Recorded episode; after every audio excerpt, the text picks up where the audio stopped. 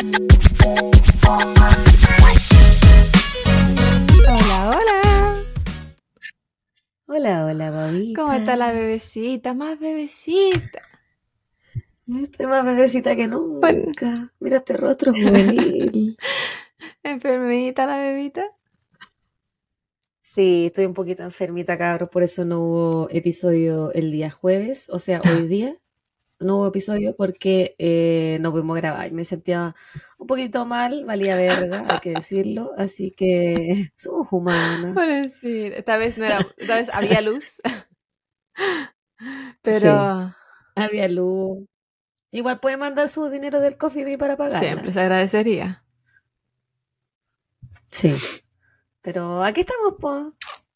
Mejorándonos. La bebita. de sobreviviendo.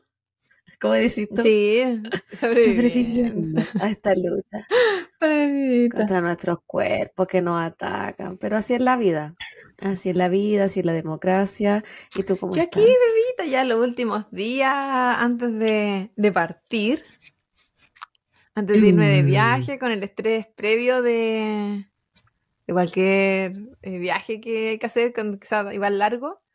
No tanto por los preparativos, porque igual adelanta, adel- hicimos todo antes, bien antes. Pero más que nada con todo lo que tiene que ver con el papito, dónde se va a quedar, su tratamiento que si va a tener comida suficiente, que a quién tienen que llamar, que todas esas cosas que tengo que dejar, que no es que me van a llamar por teléfono, yo les puedo llevar lo que sea que necesiten. Sí, es po. bastante diferente. Eh, es difícil eh, irse de viaje, sobre todo te va a ir como un mes, así que y dejarlo aquí al, al baby, eh, una responsabilidad. Sí. Y una presión grande para ti, para que esté bien igual, po, como que una preocupación constante. sí, pero el, el chiquillo va a estar bien, está... Me, me gusta el lugar donde lo planeo dejar, no tengo quejas del lugar donde lo dejé antes tampoco, pero este es una modalidad diferente, como que le hacen harto cariño, en verdad están súper atentos. Y ha estado yendo esta semana, pues, al, al daycare, está yendo al jardín, a la universidad. para conocer a, sí, para conocer a los compañeritos y todo. No le gustan Pero Sí. lo hace bien, porque así sociabiliza. eso de tanto oler raja, no le gustó tanto, se sintió un poco intimidado. Eso de tanto, tanto, No, eso, es que esto no, no, me lo hacen tanto en la casa. su hoyo no le gustó. Pero que somos más privados, en esta familia no nos gustan esas cosas. Así que lo vi. No, lo vi por la ventana el, segundo día que lo dejé ahí.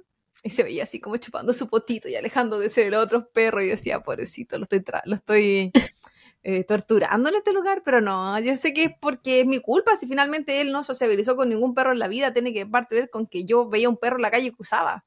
Porque yo con miedo, miedo antes que cualquier cosa. Así que es lo que es, pero va a estar bien. Así que estamos casi, casi, casi. ¿Y bebita? ¿Qué bebes? ¿Y? No, yo aquí decepcionando a la gente eh, con una tacita de té, con el Congo, un Congo erudito, un Congo francés, eh, en, mi, en mi taza. No, tecito nomás, guaguito, estoy malita. Está bien. Y yo me aproveché de la circunstancia, dijo, si la Sí. Javi no está tomando, yo tampoco. Este, Igual es temprano. ¿Sabes ahí lo que me dio más eh, decepción de mi cuerpo? Es que yo tenía un vinito eh, reservado para este episodio. Pucha la bebita. Me regalaron un vino. ¿Viste cuando cuidé a la Charlie May? La, mm, la vi con el Héctor, me regalaron un vino de arándano. Oh, No, no lo po. Y ahí lo tengo y dije, ay, lo voy a poner en el refri antes que grabemos para que esté heladito y la vaya ahí. ¿Qué pasó? ya Morí. se vendrá una siguiente oportunidad. Por lo tanto, hoy tomate. Hasta que, hasta que se mejore la Sí, guatita. lo voy a guardar nomás, po, para ver si es que si es que tenemos un cuarto, una cuarta La gente me ha temporada. escrito harto. Porque no estamos convencidas aún, chiquillos. Yo no estoy convencida de una cuarta temporada. Porque no nos dan los coffee. Y una tiene seis, no paga la luz, el cuerpo se mueve. Así que no, no la, la temporada 4 no está prometida. Yo cuando mandaste, le respondiste a alguien un cafecito, yo pensé, y dije, ¿por qué un tecito? Yo pensé así como en el Kawin, tiene un tecito. Pero no, súper perdida. Yo misma, Ah, el súper perdida. No, parte del equipo y estoy perdida. weona. Que me reí. Ah, pero bueno, yo estoy con un eh, ni siquiera café, porque yo ni siquiera puedo tomar café. Es un eh, eco. Es un- eso es una. Es una bebida de cebada de Chile. Sí, que es similar al, al café, pero no. Y con leche. ¿Es, ¿Es chileno el eco, yo creo? No sé, no, no sé si lo venden en otro país. Yo juraba, no sé, bueno, yo siempre pensé que era ¿El argentino. eco? ¿Venden eco en, en Argentina? Que nos cuenten los amigos. No tengo idea. Que nunca te voy a. En mi mente, en mi mente es argentino. Pero ahora que vas, boluda, vas a tener que preguntar. Mi mamá, en su intento de imitar acento argentino, hablaba tan mal de estos días porque se cree graciosa. Entonces, como mi papá la miramos tan decepcionada. Era la Franny, la, la Fanny. Una cosa así. O peor. Muy ordinario eso va a ser. Yo digo, ya de aquí salí yo, con razón hablo tan mal. Pero bueno. Me duele la cara. Pero bueno, ¿qué más, qué más que decir? Mandemos Eh, saludos. ¿O tienes alguna historia que contar?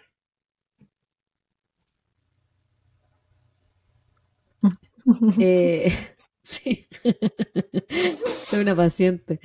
Lo que pasa es que ayer vi una paciente eh, que yo no la había visto el día antes porque eh, bipolar estaba pasado- pasando por un episodio maníaco. La weá es que le dije a la enfermera y, y hoy día está como para verla o no. Y me dijo, ya le voy a preguntar y te aviso. Porque como la weá está media eh, loquilla, me dijo que sí, ya que trabajara con ella. Después de tratarla, de trabajar con ella, me acordé que yo a ella ya la conocía. De hace muchos años atrás había sido mi paciente antes y ¿En el otro bueno, hospital? estaba, est- esta señora no solamente tiene- en el otro hospital, no solo tiene una enfermedad mental, sino que está loca de patio. ¿Cachai? Así como eh, eh, vive en otra realidad. Según ella es médico, Ah, fuma ok. jue- ¿cachai? Como que, como que ella cree que le pasan cosas y no es así, ¿cachai? Vive en una realidad paralela. eh, la yo pensé que se había muerto, pero resulta que estaba viva. La wea es que estoy trabajando con ella y me dice, ay, necesito que me haga un escáner en la espalda porque este dispositivo que me pusieron en la espalda, que era como tornillo, porque la habían operado muchos años atrás de la columna, eh, se la había, según ella, se la había movido de la espalda al peritoneo. Entonces necesitaba que le hicieran un escáner eh, de su abdomen porque, porque le dolía y se le había trasladado y se le puede trasladar para otras partes, que se puede morir. Y yo le decía, oh, sí, le voy a decir al médico, la weá que como, weón, así esa weá no va a pasar, no se te va a ir al peritoneo ya, en fin. Y me dice, y te voy a decir algo que me da mucha vergüenza, pero que te lo tengo que decir. Me decía que este mismo dispositivo le causaban un, un ardor en su zona clitoriana. De la espalda al peritoneo a la vagina. A la vulva. Y que, y que le ardía el clítoris. Y le ardía tanto que ella se tenía que pegar con un cepillo o ponerse hielo. Y me dice, me tengo que hacer así, en mi zona clitoriana. Y yo así como, qué hueva. Ay, que le decía, ay, pucha, oh. Y después me fui. No sé qué otra weá le habré dicho. Ahora ya Mm, tenía. Cuando te estés pegando con un cepillo, ya sabéis qué inventar. que tenía un ardor. Sí.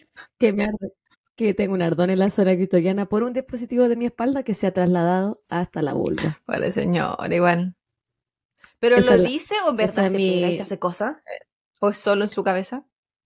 No sé, po, que en su, pie- en su pieza no hay cámara, entonces no tendría cómo Oh. decirte. Ella me hizo el gesto de que se hacía así con el pelo. genital. que se azotaba el, eh, el clítoris. Yo decía, a lo mejor me está diciendo que esa weá le causa placer, pero ella me lo decía con una cara tan de situación De situación. que, que no, no era así, po. Eh, y esa es mi talla de anécdotas de, de trabajadora de la salud. Me. De repente me, me queda, me pasa Porque a acá, veces no estos pacientes. Me da risa la cara de situación. ¿Y tú tenías alguna cosita que Ah, contar? No, Aparte está ahí estado de de- madre, abnegada. de los viajes, del tenemos, papito. está- mi prima está organizando como una fiesta de despedida, como si nos fuéramos a morir, weona. El el sábado. El fin de semana pasado estuve. Ah, pero creo que te lo había contado. Lo de los parques, los festivales y todas, los- todas las cosas que anduve participando. Y empezó. Sí. Tengo un color más, más café. ¿Notas Me que tengo un color más café? Que le haga. No, sí sé, eh, sí, te noto Más bronceada. Porque ya que me voy al invierno a Sí, Chile, estás más bronceada. por último va a tener un poco de color. para que... eh, Ay, weón, hablando de que acá hace calor, hay una ola de ¿Allá? calor ahora, po. Como así, hay una advertencia hasta el lunes. Oh.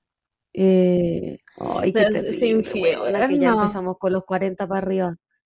De 40 para arriba. Hoy día la máxima 36, pero mañana es Voy a decir 41. al tiro cuánto está acá.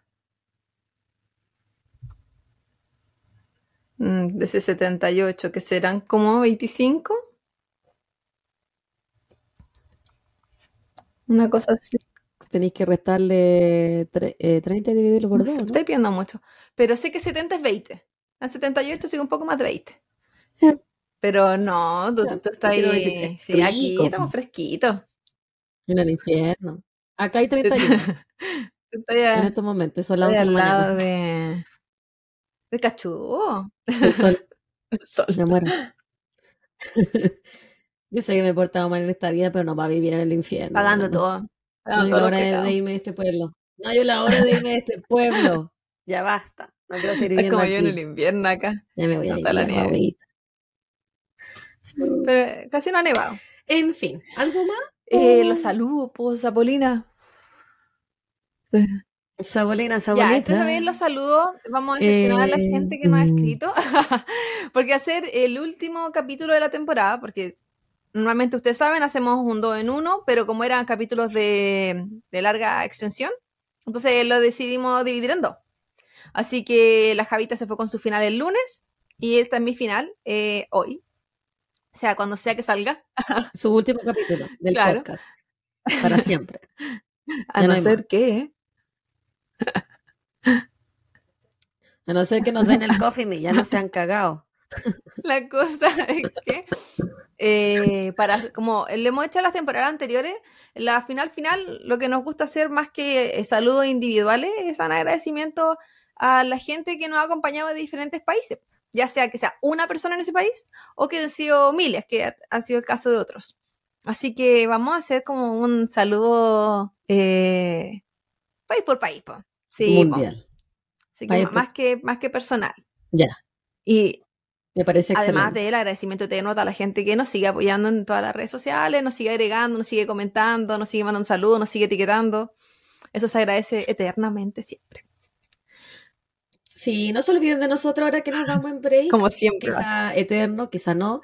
Eh, coméntenos, compártanos en su historia. Sabemos que no todos están al día, así que pónganse al día, repítanse los capítulos, Sobre todo los suscríbanse míos, porque siempre dicen que son enredados. eh, sí, Malditos todos. A lo que trabajo en la mierda, después me dicen, no, no entendí, tuve que escucharlo de nuevo. Bien para mí que lo escuchen de nuevo, pero mal para mi autoestima. Acuérdense que estamos en Twitter Sí. también. Nunca me la incomprendida. Ya Ok, nomás. entonces los primeros países a los que vamos a mandar saludos son a Chile, Argentina, esto es por orden de cantidad de personas, por si acaso. Chile, Argentina, España, México, Estados Unidos, Canadá, Colombia, Uruguay, Ecuador y Brasil. Te toca, Rita. Francia, Reino Unido, Puerto Rico, El Salvador, Bélgica, Alemania, Italia, Singapur, Australia, Egipto. Costa Rica, Nueva Zelanda, Polonia, Portugal, Honduras, Dinamarca, Romania, Marruecos, Perú y Países Bajos. República Dominicana, Paraguay, Guatemala, Panamá, Tailandia, India, Irlanda. Irlanda. Irlanda. Ir- Ay, ay, ya no sé. Ireland. Bolivia, Suiza y Suecia. Hong Kong, Angola, Grecia, Haití, Nicaragua, Taiwán, Venezuela, Andorra y Isla de Hombre, que no sabemos dónde queda. Si es que esa persona que no escuchó en Isla de Hombre, o sea, sé que queda a- a- cerca de Irlanda, pero sí, no sabemos. Como nosotros en el programa nos aparecen los nombres de los países en inglés, y si, algunos saben, eh, los nombres no son los mismos necesariamente en español y en inglés. No es como una traducción directa. Entonces, Mm-mm. si es que alguien sabe la cómo se llama en verdad la Isles of Men, porque ni siquiera es como, como Isle of Men, no sé cómo sea que lo pronuncia la gente cerca de Irlanda. Eh, si eso tiene. Igual será parte del Reino Unido, ¿no? No tengo idea, pues bebita, estaré, estaré preguntando a la, a la ignorante, más ignorante, pero siempre hay países que nos sorprenden. La mayoría de los países que nombramos, eh, algo habíamos visto que gente no había escuchado antes, pero esta última yo al menos no. Y también hay algunos que nos abandonaron, traidores todos. Todos los que, todos ya están presentes. Ahorita hablamos Rusia. ¿Verdad? Tuvimos a Rusia.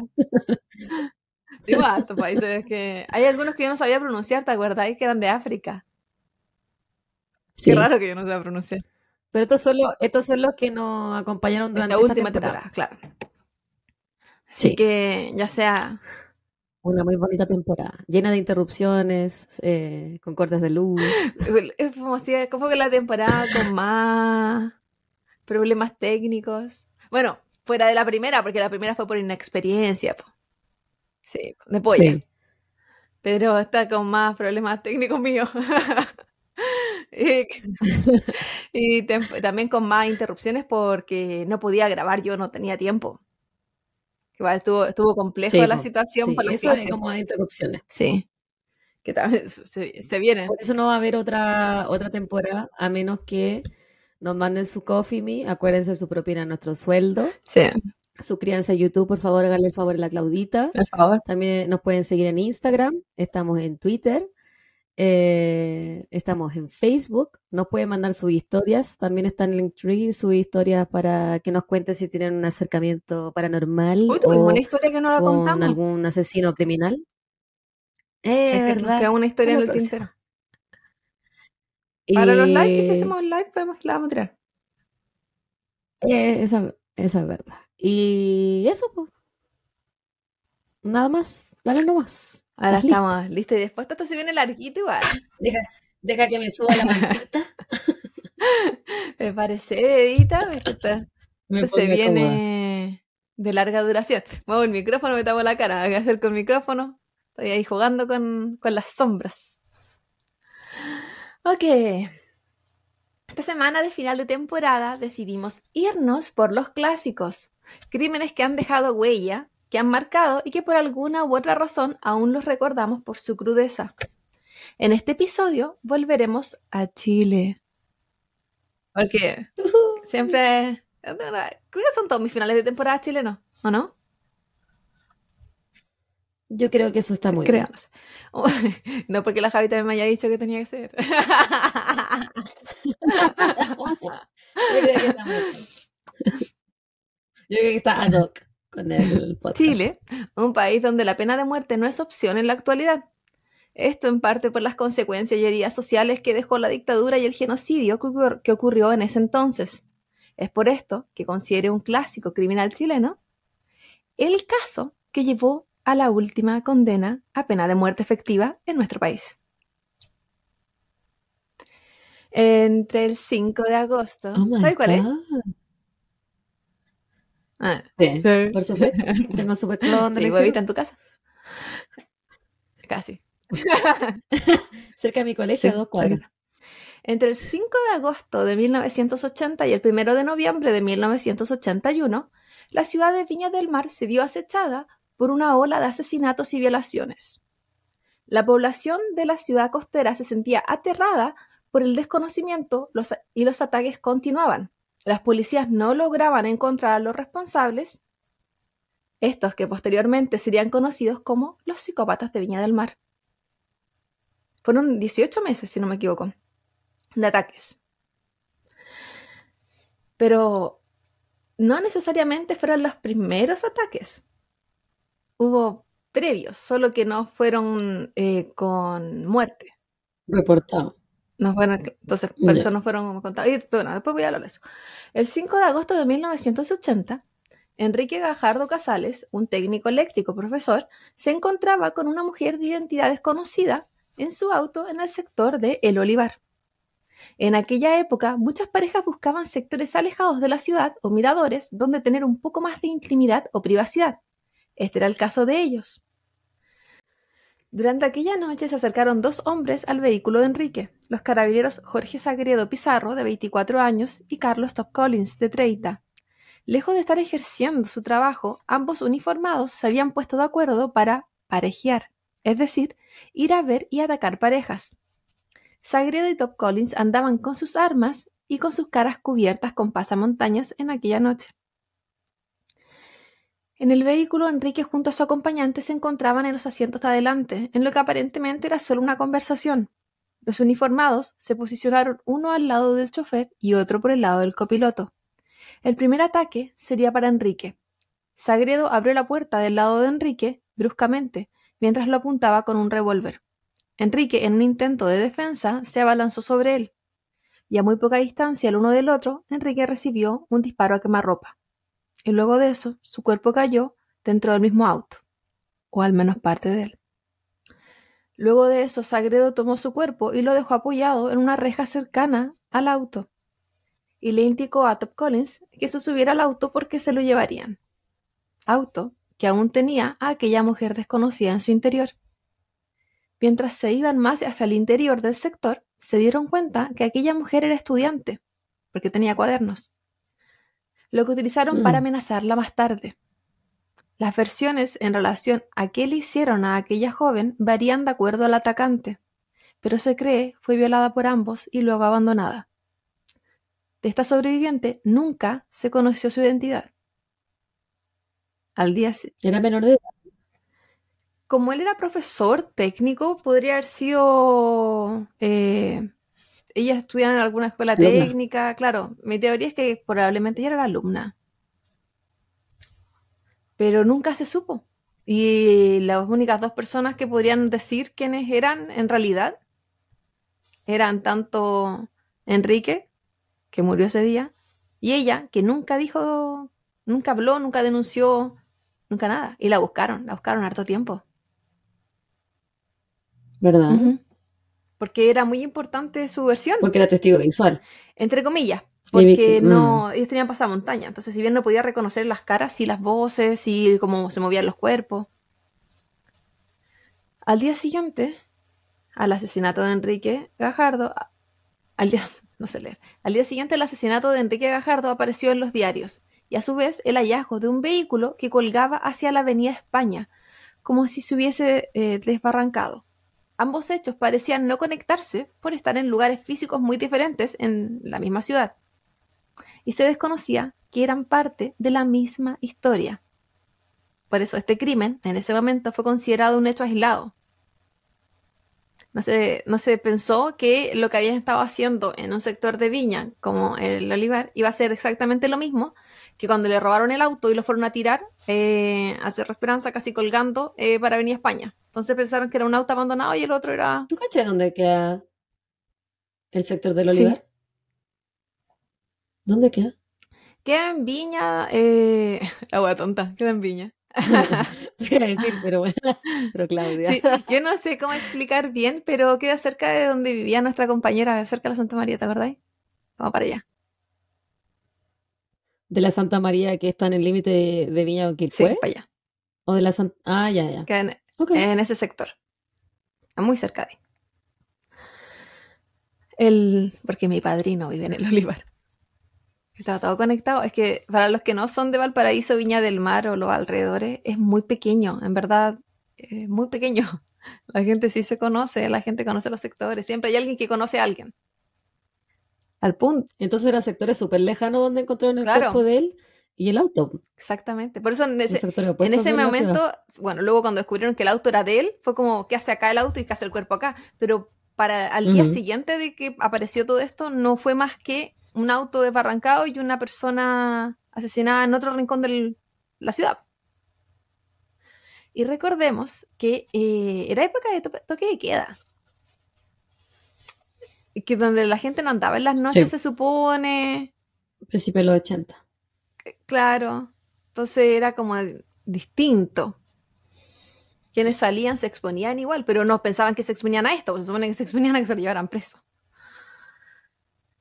El 12 de noviembre del mismo año, una pareja del sector de la salud, Alfredo Sánchez y Luisa Bole, no sé cómo se pronuncia su apellido, Vaso, un ginecólogo y una enfermera de la zona, se dirigieron en su automóvil hacia el sector de la laguna Sausalito, un área también conocida por que se juntaban parejas. Fue durante esa noche que dos hombres, los mismos dos uniformados, aparecieron en, cerca del vehículo de Alfredo, esta vez con el pasamontañas arriba.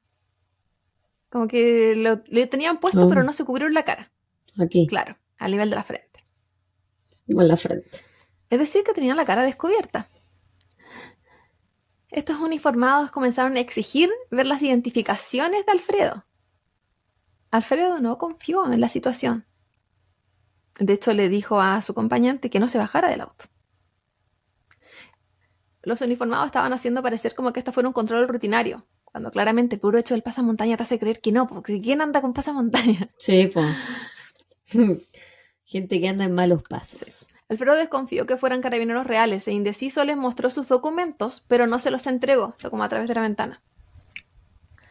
Lo que llevó a un forcejeo. Esto era porque los atacantes querían los documentos y él solamente se los estaba mostrando.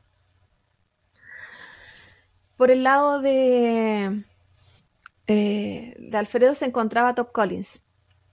Y en este forcejeo, él toma su revólver y le pega con el cañón en la cara a Alfredo. Luego de múltiples ataques, eh, Lisa, en ese intertanto, eh, intentaba bajarse del auto cuando vio que estaban atacando a Alfredo. En este forcejeo y ataques en la cara de, de este doctor, Top Collins prosiguió a dispararle dos veces en el pecho, dándole muerte al médico eh, en ese mismo momento. Los uniformados dejaron su cuerpo ahí y le ordenaron a Luisa subirse en el asiento trasero junto con Sagredo, mientras To- Top Collins sería quien manejaría. Cuando me refiero a que dejaron el cuerpo ahí, no en el auto, sino que lo dejaron en el piso. Ellos ya estaban eh, transformados, eh, estaban enajenados ya, pues, como que ya querían llegar a matar, por eso llegaban a rostro descubierto. Si yo no, no sé, Ya le habían sentido el gustito a matar a alguien. por cómo actuaron después, yo no sé qué estaban pensando esa noche. Casi que te decir que fue un descuido, pero porque no fue algo que después conservaron, al contrario. Ah, ya. Luego de eso, se fueron, eh, Top Collins se fue manejando y se alejaron del lugar. Se fueron como más hacia, más hacia, hacia el interior. Y ahí Luisa fue violentada sexualmente por ambos. Luego fue amarrada al auto y abandonada en el sector. Quedó soculeado. Antes de dejar el auto, los atacantes decidieron revisar el portamaletas, donde Top Collins robó un toma presión y un estetoscopio, estetoscopio, lo que después sería como prueba. Ellos sí robaban constantemente los autos que estaban atacando. Entonces, si bien no se habla... Souvenirs. Souvenirs, claro. Y también se habla de las ropas interiores de las, de las mujeres que violentaban sexualmente. Sus trofeos. Sí. Los atacantes fueron identificados por Luisa, quien los describió en la policía obteniendo un retrato hablado. Me refiero, identificados es porque ella los vio, pero no necesariamente que ella sabía quién eran.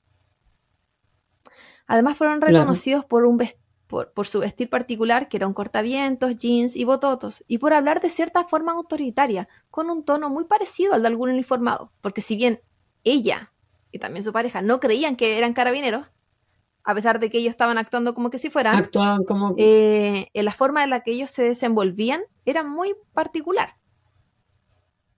muy de institución. Claro.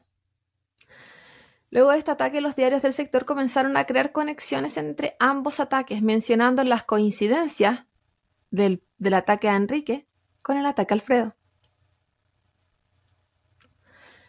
El 28 de febrero de 1981, durante el fervor de la época festivalera, estos hombres volverían a atacar. Era un momento perfecto porque estaban todos con la mente y la atención en otra parte. En el sector Sí, pues, Festival de Viña. Festival de Viña.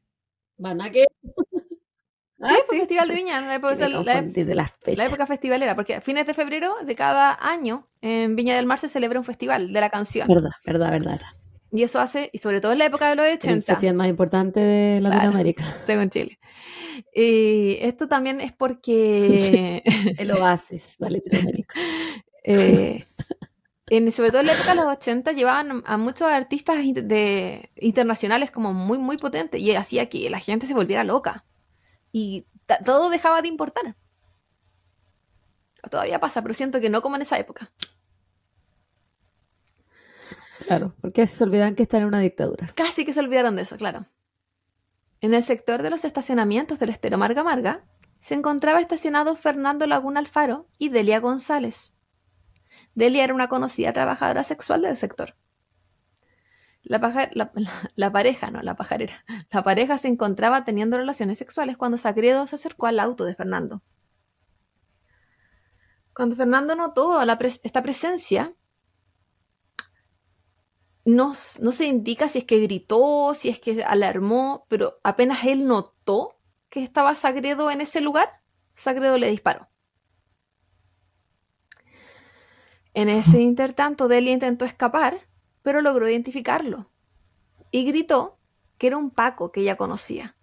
Gritos que fueron tan potentes que los vecinos del sector escucharon.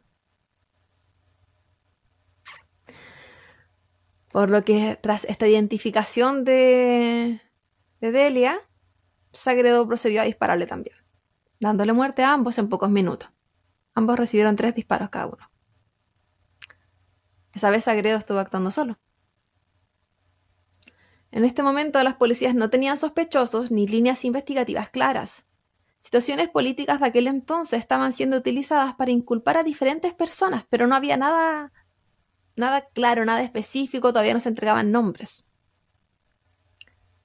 Un carabinero, compañero de Sagredo y Top Collins, de manera independiente y paralela, comenzó a tener sospechas de Sagredo, por lo que decidió comenzar su propia investigación personal. Este compañero no, no confiaba en su, en su propia institución, como digamos en su propio cuartel, por lo que él sabía que él no podía hablar con sus superiores de ese mismo lugar tenía que juntar información o hacer su propia investigación como lo, pensó hacer y dirigirse hacia otros lugares. Durante este periodo, la enfermera, la enfermera, o sea, hablar, la enfermera Luisa Bole. enfermera. Hace rato no dije pareja, dije para pajarera. La enfermera reconoció a uno de los carabineros en una visita al hospital y ella se dirigió a realizar una denuncia, pero esta denuncia nunca fue escuchada. Se supone que ella estaba trabajando en el hospital cuando él estaba acompañando a un detenido. Y es ahí cuando lo vio de pasada y fue como, este carabinero que ya no sabía el nombre. Este es el que me atacó. Claro, estaba involucrado. Pero no fue escuchado. El 25 de mayo de 1981, siguen pasando los meses, los carabineros decidieron que era momento para volver a atacar. Pero esta noche sería diferente. En el sector de Reñaca Alto, cerca de las 9 de la noche, tomaron un taxi. Este era conducido por Luis Morales Álvarez, un hombre que ubicaba a los carabineros. Nuevamente, ciudad pequeña, los taxistas y probablemente las, las trabajadoras sexuales sí ubicaban a estas personas, eran personas que veían constantemente. Sagredo y Top Collinson se sentaron ambos en el asiento trasero y comenzaron a dar indicaciones hacia dónde querían ir. Luego de un rato a la altura de Camino Granadillas, que no sé dónde queda, Sagredo le pide, pero después eh, van a ir viendo cuando eh, muestre cada caso, o incluso en Instagram, es una foto con, con un mapa y los sectores donde fueron. Y más o menos le va a dar una idea. Entonces, en ese momento, Sagredo le pide al chofer del taxi señor Álvarez, no, no Álvarez, Luis Morales, que se detenga. Estos se bajan del auto y antes de volver a subir le dicen que se cambie de asiento eh, al lugar del copiloto porque Top Collins manejaría. Por alguna razón, Luis Morales accedió sin cuestionarse. No hubo razón porque él dijera por qué me están pidiendo esto. Él se cambió. Yo no sé si en esa época habrá sido tal que la gente hacía nomás lo que los carabineros pedían, o era, o habrá pensado están buscando a alguien y quieren ellos ir directo, no sé qué habrá pensado. Pero como era carabineros que ubicaba, quizás. El miedo igual, po. Sí, puede, puede ser. Yo creo que es por el contexto social. También. Pero como eh, eh, según explican, él no estaba extrañado. Fue como, ah, ya, y se cambió tan pronto como top. Oye, una pregunta que no te, que no te hice antes. Dime. Eh, quiero volver al caso del Marga Marga. ¿Se sabe por qué Sagredo atacó solo ese día? No es la única, no, es la única oportunidad que él ataca solo. Mm. Eh, él era como el, el alfa de, él era el alfa, de ese dueto. Completamente. Completa, completamente. El otro era más bien, eh, según el perfil psicológico que le hicieron a ambos, Más eh, Top Collins no hubiese hecho nada si Sagredo no hubiese existido. Esa era la personalidad de, de Top Collins. El, y yo creo, em, según todo lo que yo leí, que lo que más motivaba a Top, a Top Collins era el robo. Era como su, su principal... Pero roba pura po. Robaban lo que encontraban. po. Pero era como lo, Pero lo lo que se robó un fonendo, po, weón. Es que lo que, Es es lo que estaba en el auto, porque esa pensó en sacarle ¿Y- algo. ¿Y qué va a hacer él con eso? Después mintió igual, pero. Es que eh, hay harto aquí involucrado, pero ya vamos a llegar ahí. Entonces, como decía, Luis Morales decidió no cuestionarse esto y se cambió hacia el lado del copiloto. Una vez en ese lugar se da cuenta que Top Collins estaba utilizando guantes. Guantes que se puso cuando se bajaron del auto. Y esto sí ya lo asustó. Ya, Porque ¿por qué alguien se pone guantes? para no dejar huellas digitales. Sobre todo si él iba a manejar, po. Esto le causó extrañeza y lo alarmó. Y como si Sagredo hubiese estado esperando esa reacción desde el asiento trasero, le disparó por la espalda y le dio muerte instantáneamente. No importaba que tanto estuviera cooperando el amigo. Sin embargo, matar al taxista no era su plan inicial para aquella noche, por lo que lo sac- sacaron su cuerpo del auto y lo abandonaron a orillas del camino en un basural, donde Top Collins volvió a dispararle porque tenían que estar seguros que estuviera muerto. Luego de eso tomaron el taxi como su vehículo de ataque para aquella noche, además de robar todo el dinero que contenía. Y ellos repartían 50 y 50, según ellos explicaban. Para Sagredo Collins, la noche estaba recién comenzando.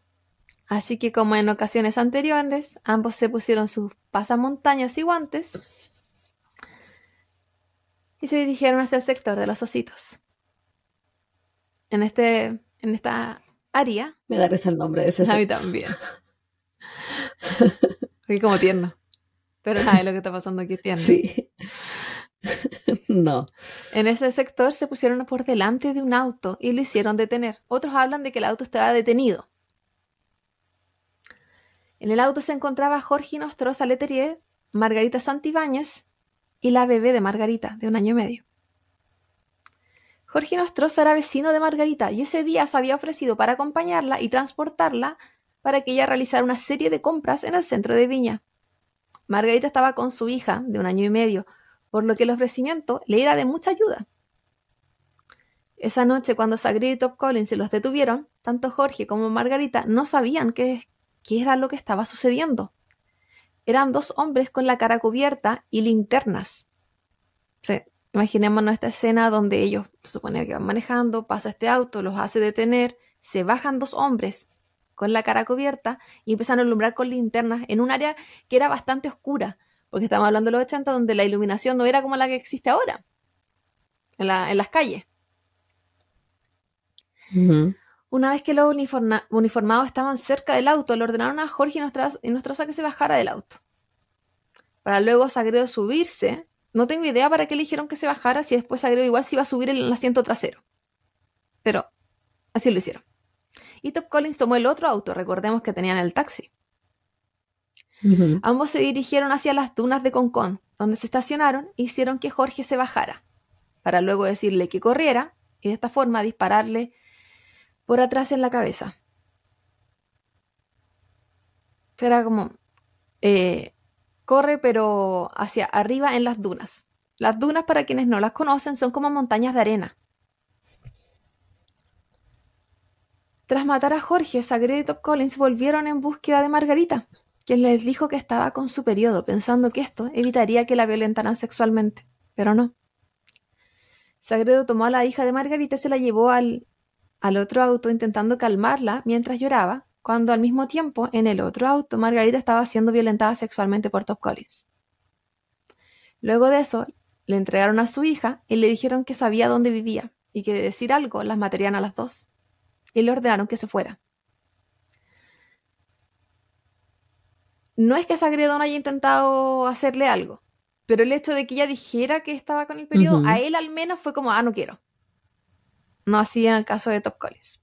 Le dio como asco. No, pero fue como quizá no lo, no lo, no sé, lo, lo cortó, no sé. O el hecho- mismo hecho que se estaba haciendo cargo de la niña, porque a la niña sí que no le hicieron nada, la estaban haciendo callar nomás. Así como, "Ch, ch, ch", ¿cachai?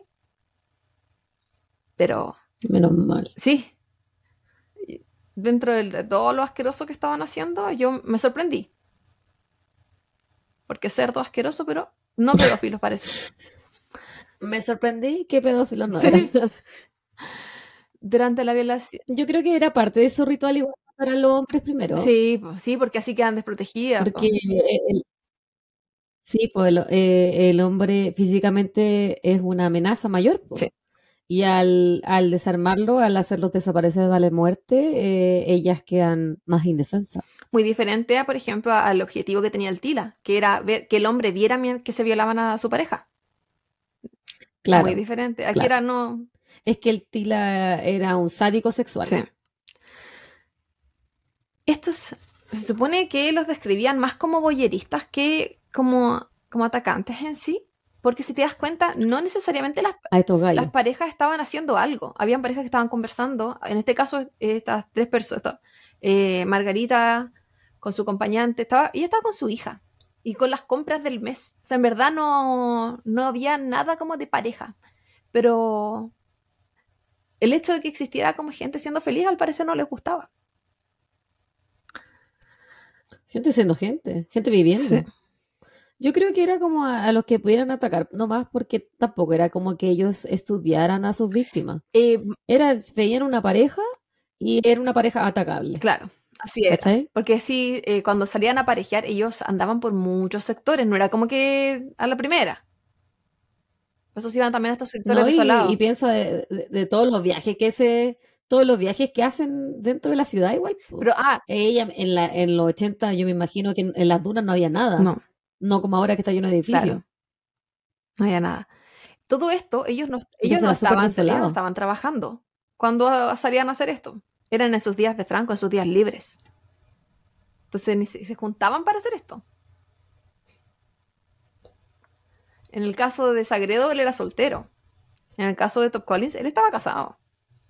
Tenía familia. Y tenía amante también. Que luego hablaremos de eso también. Uy, ¿Cómo le daba el No sé. El criminal full time, pero además con vidas paralelas. Durante la violación, Top Collins había perdido uno de sus guantes. Recordemos que estaban usando guantes todo el tiempo. En el pantalón de Margarita. Ella lo notó, pero no dijo nada. Tan pronto como él se dio cuenta, se devolvió exigiéndolo y amenazándola. Porque la habían soltado, pero se dieron cuenta que le faltaba un guante cuando estaban arriba del auto. De todos los crímenes anteriores, este fue el momento quizás más cercano a cometer un error que tuvieron estos uniformados, además de el estar con la cara descubierta con la enfermera. Que no sé por qué, no, hay una explicación real de por qué hicieron eso. Porque a Delia, que los reconoció, lo mataron. El 28 de julio de 1981. Pero porque ella empezó a gritar que era Paco. Sí. Sí, bueno, era que le vio la cara nomás. De hecho, ella. No recuerdo si él estaba con Pasamontaña esa noche. Parece que no. Pero que aparte estaba Sagredo solo. Quizás, quizás se fue más un impulso. Sí, en- hay otra ocasión en que Sagredo salió solo y él sí invitó a Top Collins. Top Collins le dijo que no. Eso ya más adelante. El 28 de julio de 1981, Sagredo y Top Collins volvieron a aparecer en las calles. La otra en mayo, ahora estamos en julio. Esa noche tomaron un taxi conducido por Raúl Aedo. Similar a su ataque anterior, le pidieron que los llevara a distintos lugares hasta que en un sector le pidieron bajarse. Esta era la cuesta del Panganal. Tampoco la conozco. Una vez ahí, Sagredo le dice a Top Collins que le toca. Es decir, que esta vez debía él hacer algo. Recordemos que el ataque al taxista anterior, Top Collins había tomado el volante, mientras Sagredo en la parte de atrás esperó la reacción para matarlo. Ahora fue Sagredo que le dijo, no, ahora te toca a ti. Por lo que al subir al vehículo, Top Collins eh, se sube en la parte del asiento trasero. Sagredo toma el volante, pero antes de que haya una reacción, le dispara por la espalda. esta, este, esta bala le atraviesa el cuerpo al, a Raúl, el taxista, y rompe el parabrisas del taxi. Yo. Según ellos indicaron, eh, él no murió instantáneamente. Se lo tuvieron, lo tuvieron en el auto un buen rato quejándose. Este, este disparo que golpeó el parabrisas no los detuvo y continuaron con el cuerpo en el auto mientras este emitía sonidos. Cuando ellos, cuando el cuerpo de Raúl dejó de emitir sonidos, ellos pensaron que había muerto y decidieron eh, que debían arrojarlo en alguna parte. Es por esto que al llegar cerca de una quebrada en el sector del jardín botánico, lo tiraron, cual bolsa de basura, y cuando pensaron retirarse del sector se dieron cuenta que Raúl Aedo estaba intentando subir por la quebrada. Así que ahí Sagredo salió y le volvió a disparar dándole muerte. Puta, el Raúl debería haberse quedado quieto. Esperar que se fuera los huevos. Sí. Pero quizás pensó que ya se habían ido, no sé. Yo me imagino un lugar súper silencioso que se escucha así el autoparte, pero quizás pensó que no. que si da tanto rato pensaron que estaba muerto. Estuvo tan cerca, tan cerca de sobrevivir. Bueno, quizás, porque no sabemos si es que en verdad hubiese sobrevivido después. Sí, pues, eso te iba a decir. Quizá no hubiese sobrevivido de ninguna manera porque ese, ese sector era bueno, ya es de- todavía sigue siendo desolado, Sí. po. Entonces, ¿quién, quién lo iba a ayudar? ¿Quién lo iba a encontrar? Exactamente. Si no había celular. Mm, mm. Y estaban hablando toque de queda, así que más solo todavía. Al igual que en su último ataque, tomaron el taxi para salir en, busca, en búsqueda de alguna pareja, además de robarle todo el dinero que tenía, porque por supuesto. Es aquí que comenzaron a manejar y se dirigieron hacia Vía Alemana, Quilpué, Peña Blanca, y todo este recorrido a cara descubierta. Nadie sospechaba, pero, nadie los pero bueno, seguía. todos los, todos los pueblos del interior. Sí. Se andaban buscando pareja, te dije. En el sector del Panganal vieron un vehículo detenido. Ahí había una pareja. Por lo que, como las veces anteriores, decidieron acercarse. Top Collins por el lado del copiloto y Sagredo por el chofer. Para sorpresa de ellos, era la mujer la que se encontraba manejando el auto, Ana María Riveros, quien se encontraba acompañada por uno de sus mejores amigos, Oscar Noguera. Una vez ahí, y nuevamente a cara cubierta, Top Collins le dice al hombre que se baje del auto. Top Collins solía estar para el lado del copiloto, porque el Sagredo era como el que atacaba a los hombres inicialmente, porque hemos hablado de cómo Sí. era su... Porque era el dominante Sí. también, po. Pero aquí les tomó por sorpresa porque no estaban en el orden que ellos esperaban. Mm. Top Collins le dice al hombre que se baje del auto y lo hace caminar unos pasos y le ordena que se tire al piso y que le entregue todo su dinero. Este hombre le entregó lo poco y nada que tenían. Oscar a- accedió a todo lo que Top Collins le estaba ordenando, pero esto no fue suficiente porque en cosa de segundos recibió una serie de disparos mortales. Se dice que se supone que eh, Oscar había intentado levantarse desde el piso y fue esto con la reacción de Top Collins que decidió dispararle. Yo creo que lo, iban a disparar igual, así que da lo mismo. En el lugar, sí, Sí. en el lugar tiraron las llaves del taxi y tomaron el auto de Ana María. Top Collins manejó por varios kilómetros hasta llegar a un sector donde se detuvieron. En ese lugar, Top Collins comenzó a revisar el auto para ver qué más podía robar. Porque te dije, si era el- la- lo de él. Mientras Sagredo violentaba sexualmente a Ana María al interior del vehículo. Luego fue el turno de Top Collins, quien a pesar de múltiples intentos no logró el acto sexual. No pudo tener una erección. No. O sea, no, no logró el, el acto penetrativo, porque para mí es una violación igual. Todos los intentos. Vejámenes de todas, vejámenes de todas maneras. Sí. Al igual que otras Claro. víctimas, la dejaron a su suerte en el medio de la noche y se fueron. Hay que decir que eh, en varios casos, creo que también fue el caso de la, primera, la niña desconocida, Top Collins también dijo que él no lo, no lo- no lo pudo hacer. Él dijo varias veces que él no lo pudo hacer. Pero versus la, la mm, declaración de Sagredo de que sí lo había hecho, Ahí quedaba, y después las declaraciones de las mismas víctimas también. Que más que en estado de shock, algunas no sabían ni siquiera qué había pasado. También. Había como, había un poco de todo. Era difícil determinar. Sí. Existían dos corrientes de investigación. ¿Tú por qué crees que él no lograba erecciones? Eh, yo creo que quizá el, estrés del momento, más a él no le provocaba esa adrenalina, las ganas de hacer algo, versus a Sagredo. O no era lo que más le excitaba, yo creo. Claro, pues yo, yo, te decía, yo creo que lo de él tenía más que ver con el robar, con el seguir lo que el compañero decía, con demostrar. Porque más adelante voy a hablar de eso. Él, el papel era importante demostrar que él podía, como cómo lo miraban en menos más que que él quisiera hacerlo, a diferencia de Sagredo. Existían dos corrientes investigativas paralelas trabajando en encontrar al o los responsables. Por una parte estaba el OS-7 de Carabineros, dirigida por el coronel Ursúa. Yo nunca entiendo los cargos de Carabineros. ¿Qué coronel, qué sargento, qué cabo? No entiendo nada de eso. Y por otra parte, un grupo especial de la Policía de Investigaciones, la PDI, Coronel está arriba de sargento y cabo es como lo, más pequeño. Y en el caso de la PDI está a cargo del comisario Nelson Lillo. ¿Y qué es comisario? Tampoco sé. Pero son los cargos que tenían estas personas. Este grupo especial que estaba dirigido por la Policía de Investigaciones, por la PDI, era conocido como la Brigada Antipsicópata y fue formada a principios de 1981 con el fin de encontrar alguna solución a este tipo de ataques. Inicialmente, Nelson Lee ordenó periciar las armas que habían sido utilizadas en, los crímenes. Todo esto en base a las balas. En base a qué bala había, se podía saber de qué calibre era el arma y así acceder a la lista de personas que estuviesen registradas armas de, esos calibres.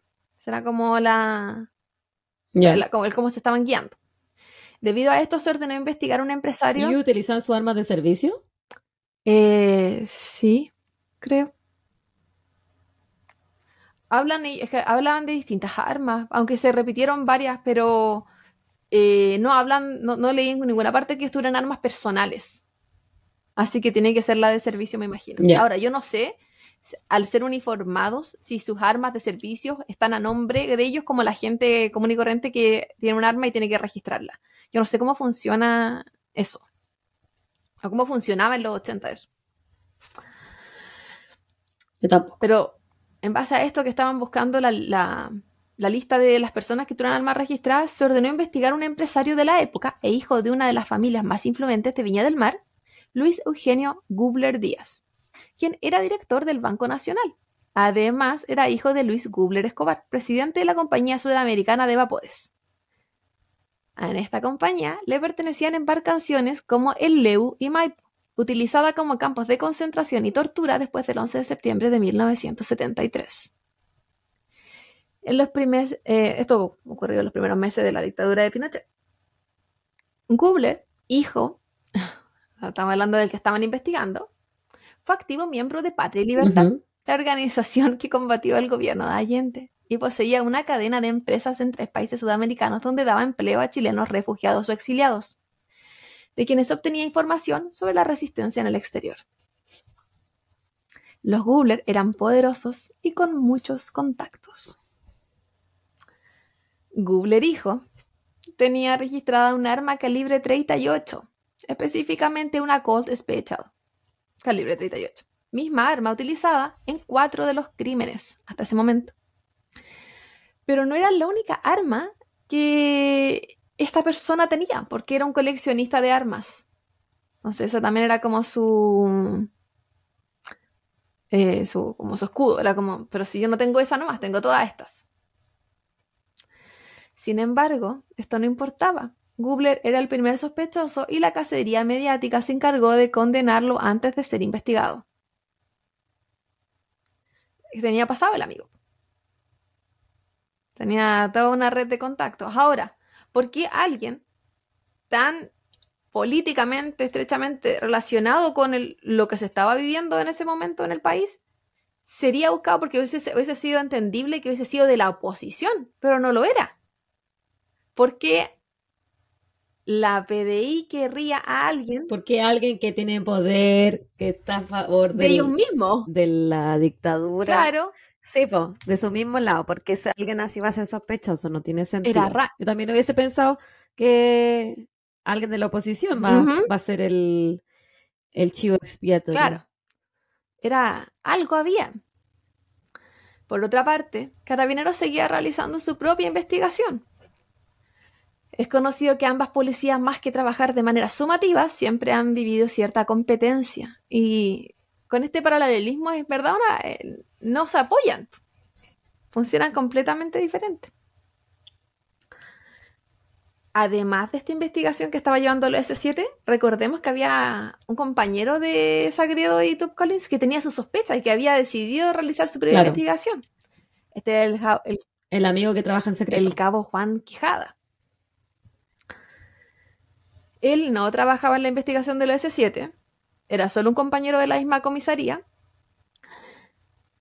Y él trabajaba en una central de radios de Viña. Y desde esa posición, él, además de estas sospechas que él tenía, él comenzó a recibir llamadas, datos y descripciones de los atacantes de Viña, incluyendo el cómo vestían, cómo actuaban, cómo hablaban. El cómo vestían le llamó mucho la atención. Igual que cuático que tú eh, sospechís de tu compañero de trabajo. Sí. No que... eh, Porque yo entiendo en su posición en la época que él haya desconfiado de, de su propia comisaría, del- de lo mismo Paco, porque obvio, si la corrupción... No, pero él- Él hasta- dijo que su propia comisaría lo encontraba, eh, ¿cómo se dice? Como, no ineptos, pero, Pero él pensaba pero que, que no le incapaz. incapaces, que no le iba a servir de nada hablar con ellos, que iba a hacer perder saliva y echarse gente en contra. Por eso él Ah, sabía que con ellos no podía trabajar. En ese caso, él prefería hablar con, lo mismo, pero de Valparaíso. Y eso hizo. Él se dirigió a otra. Después, claro, claramente tuvo hartos problemas porque como no se dirigió a los mismos de ellos. Pero es que él no confiaba. No encontraba que no, no, no eran buenos en lo que hacían. Y Quijada igual era mayor que Sagredo y Top Collins. Harto mayor. Mm. Tenía experiencia. Sí. Piensa que Sagredo nació en el 55, Top Collins No, en el porque dijiste que 50. tenía, Tenía- 24 y el otro 30, Claro, po. que más o menos por los años. Y Sagredo tenía 15 años cuando Quijada ya era parte de Carabineros, por ejemplo. Entonces, claro que llevaba muchos años más en la institución. po. Entonces, dentro de las descripciones de cómo, de que le llegaban a Sagredo en esta central, eran de cómo vestían.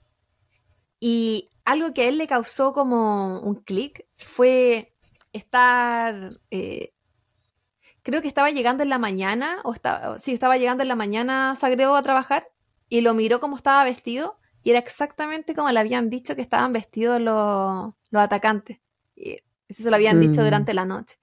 Entonces para él fue, Con el cortaviento, los jeans y las botas. Sí. Y que no solo cualquier cortaviente, cortaviente con el cierre blanco, como que habían descripciones. Y fue como, ok, este es el uniforme de nosotros. Y, pero eh, algo estaba haciendo que para él Sagredo fuera, porque no es que supiera de Top Collins, era Sagredo nomás su principal eh, persona de que él desconfiaba. Aparte que le empezó a ver cosas en el casillero, entonces todo era como que cuando se te mete alguien, yo creo que entre ceja y ceja. Quijada sabía muy bien que Hubler no era la persona que estaban buscando, porque al menos no encajaba con las denuncias que él estaba recibiendo, por lo que sintió que debía idear un plan para ver si sus sospechas eran ciertas. Un día se acercó a Sagredo y le ofreció que se le uniera en ir a robar una tabaquera. Sagredo no te tuvieron en decir que sí. Entonces Quijada le dijo que necesitaba... Así como de la nada. Sí, así como le dijo, oh, si te tengo, un, te tengo una peguita. Oye, ¿vamos a robar? Y él le dijo, ¿Vamos a robar? sí, po. Yo igual diría que sí. Era asaltar una tabaquera, igual. Sagredo no te tuvieron decir que sí en ningún momento. Sí, está- él, él estaba dentro antes de que lo invitaran. Entonces Quijada le dijo que necesitaban a alguien más. Y ahí fue cuando Sagredo. Ah, y le dijo que tenía que ser Paco, porque esto quedaba solo entre Paco. Y, y, Ya. ahí- y Sagredo le menciona a Top Collins. Y, a- y después le presentó a Top Collins. Y ahí te fue esta conversación donde Sagredo, o sea, donde Quijada, este, el, el que está haciendo la investigación, dice así como, ah, él es. Y el otro le dice, ah, pero tú crees que yo no puedo, que yo no soy capaz. Por eso te digo que él tenía esa, esa necesidad de probar de que él podía. Ya. Ese tenía ese complejo de Yo inferioridad. creo. Que le metían menos. Sí. Y, y a la que quería demostrar porque se podía, que podía ir a robar. Para Quijada, esta era la confirmación de que ambos trabajaban en conjunto. Y si bien él principalmente sospechaba solo de Sagredo, ahora pensaba que es Collins era, Top Collins era su, su partner. No había nada en concreto, pero era su sospecha. El plan se llevó a cabo, pero Quijada el día del asalto no llegó. Les dijo que estaba enfermo, ni siquiera fue a trabajar, porque no sabía cómo salir de lo, de lo que había inventado, así que no había ningún asalto. Lo que generó un poco de desconfianza de parte de Sagredo y Top Collins, pero ahí quedó. Eso no quitó que se volvieran más cercanos, que era la intención también de Quijada, que los otros se volvieran más confidentes, que le empezaran a soltar cosas. Quizás por eso, para ese momento, Sagredo y Top Collins, eh, Quija- Quijada comenzó a verse más como uno de ellos. No al punto de invitarlo a hacer las mierdas que estaban haciendo, pero ya era como alguien que le podían empezar a decir si hacían weas malas. Si andaban robando. Claro, este es uno de sí, los, porque de los sí, nuestros. este es trucho. Y aparte que no, no les respondía o no les decía nada como en ver- como en como juzgándolo. Eso está mal. No, en ningún momento había como juzgar, al contrario, era como, ay, ¿cómo no me avisaste? ¿Cachai? Cosas así. Como que se pintó un poco como ellos. También era más viejo, yo creo que por lo mismo. Y él decía que es de estos pacos que como que tienen la cuestión de que yo soy Paco y soy Paco cuando vivo, cuando muero, cuando respiro y como que tengo que estar trabajando 24/7 en buscar la justicia. Creo que es un Paco bien antiguo, quizás no tan trucho, que no sé si existen ahora, Ya. pero ese era, la, ese era Quijada, no, No, yo creo que no. En Chile no. En Chile pero no. era de, de ese tipo de, de, de Paco. De hecho, él se, decía, yo soy un Paco que soy así, así, y este tipo y, ah, todavía habla cantadito, ya ni siquiera se dedica a eso. en, un- en una oportunidad, Todavía habla como Paco. sí, todavía, Buenos días, buenas tardes. aún así. En una oportunidad Quijada conoció al amante de Top Collins. Que él le hablaba de la, po- la, la- la polola de Top Collins. La La polola. polola, pero estaba casado. Y en ese momento él reconoció unas cadenas y unos anillos que habían sido robados de las víctimas. Oh. Por lo que... Quij- Le está dando lo- los trofeos a, a la polola. Sí. Es que ya estaban repartiendo. Dice, te dije, si encontraban más cosas, pero no se mencionaba eh, cada como, como en tanto detalle todo lo que se veía que robaban. Igual eran, eh, tenían antecedentes de meterse a casa y cosas así también. Si eran, no eran de los trigos limpios. Por lo que Quijada comenzó a buscar más y más pruebas, porque para él ya no habían dudas. Los diarios de aquel entonces tenían ambas versiones, pero decidieron solamente publicar la historia de Gubler, por lo que para la población la investigación de los carabineros era inexistente. El 1 de noviembre de 1981, Sagredo volvería a atacar. Fue esta vez que él le pidió, le preguntó a Top Collins si quería ir con él y Top Collins le dijo que no. Ya. ¿Por qué? No tenía ganas, parece. Se sup- supone que él estaba como ya... Estaba estaba- cansado, weón, así tiene toda una vida, eh, el weón tiene familia, tiene amante, eh, Se supone que él ya no... que- no le energía. Como que ya no quería, porque esta- estaba como la investigación y estaba todo muy encima, los diarios y todo. Entonces se supone que por ahí iba. Pero a Sagredo no le importaba nada. Aquella noche se dirigió bajo el puente Capuchinos, en Caleta Barca. En aquel lugar se encontraban varios jóvenes que pensaban pasar la noche ahí, como mochileros. Pero Sagredo se encargó de echarlos del lugar. Mientras estos jóvenes se iban, no se dieron cuenta que había una pareja más detrás de unos arbustos. Esto en la misma playa. Es ahí que Sagredo comenzó a acercarse lentamente, hasta que Jaime Ventura, el hombre de esta pareja, lo ve e intenta atacar a Sagredo con un golpe de karate. Desde el suelo, Sagredo saca su pistola, le dispara y le da muerte en el lugar. La mujer acompañante Oh. de Jaime era Roxana Venegas. Al quedar sola con Sagredo, es atacada sexualmente por él. Y luego, cuando intenta arrancar, recibe un disparo y muere y es abandonada en la playa. El 27 de febrero de 1982, Gubler fue detenido por los crímenes de Viña. Esto a través de un decreto supremo emitido por el ministro del Interior en una operación relámpago. Es decir, aquí no fue a través como del curso regular de la detención. Aquí fue el ministro del Interior que dijo, se detiene. Vino de más arriba. Sí, mucho de más arriba. Y esta, esta eh, operación relámpago, más que ser una detención ilegal, fue un secuestro, como a los que Nelson Lillo estaba acostumbrado en ese entonces. Nelson Lillo era parte del grupo Vengadores de Mártires, que atacaba, secuestraba y torturaba a personas en contra del régimen militar. Entonces tú decís, ¿por qué están en contra el uno del otro? Si eran de los mismos. Y Lillo era más malo que. Malo, de esos de esa época. po. Gubler fue trasladado vendado al Sí. Torturadores. fue trasladado eh, vendado al Centro de. Investigaciones en Limache, donde lo interrogaron mediante tortura. Se dice que estuvo cinco días secuestrado ahí. Y dentro de las muchas cosas que le habían Ah, hecho, era como hasta... eh, todo lo que le hacían era como a través del ano, cosa que no le quedaran marcas en el cuerpo por fuera. Ay, qué onda. Ese mismo día la policía... Igual se lo merece por facho, lo dije. Después vamos a ver quién... no sé qué tan inocente era Gubler. ¿Tú crees que no era tan facho? No, apachísimo. No, No, sí, que ya me dijiste que no. no, he dicho que no. Ya me dijiste que era facho. ah, sí, pues fachísimo. No te digo que no. Yo pensé que me. Te, que era súper facho. Sí, lo era. Tú dijiste, no, no sé qué tan inocente era, no era. No, pues me, po, me bueno, sí, refería a, lo- época, a los- todos los cochinos a los crímenes que estamos hablando, po. Específico. Ah, ya. Ah, ya, ya, Ya, ya. a esa inocencia, no inocente en la vida, no, no lo era. No, si era Ya. malo, loco. Ese día, la policía allanó su casa. La casa de Gubler. Seg- De Google. de Gubler. Según el parte policial, se, entregado después de esa visita, se habría encontrado una agenda con anotaciones de los homicidios con datos que ni siquiera la policía conocía, además de una bolsa con objetos que se suponía pertenecían a una de las víctimas. La PDI decía que tenía pruebas caligráficas, además de una rueda de reconocimiento donde do- dos de las víctimas eh, habían reconocido a Gubler. Una de ellas era, de hecho, la enfermera Luisa Bowler quien más tarde se retractaría aludiendo que había sido inducida a ese reconocimiento. La prensa publicaba como titular que su propia esposa lo había indicado como el psicópata responsable. Eso, imagínate leer en el diario que la esposa de él dice que él es. Sí, es que ahí ya no hay dudas, pues si lo dice la esposa, tiene que La ser. esposa que luego de eso fue internada en una clínica psiquiátrica.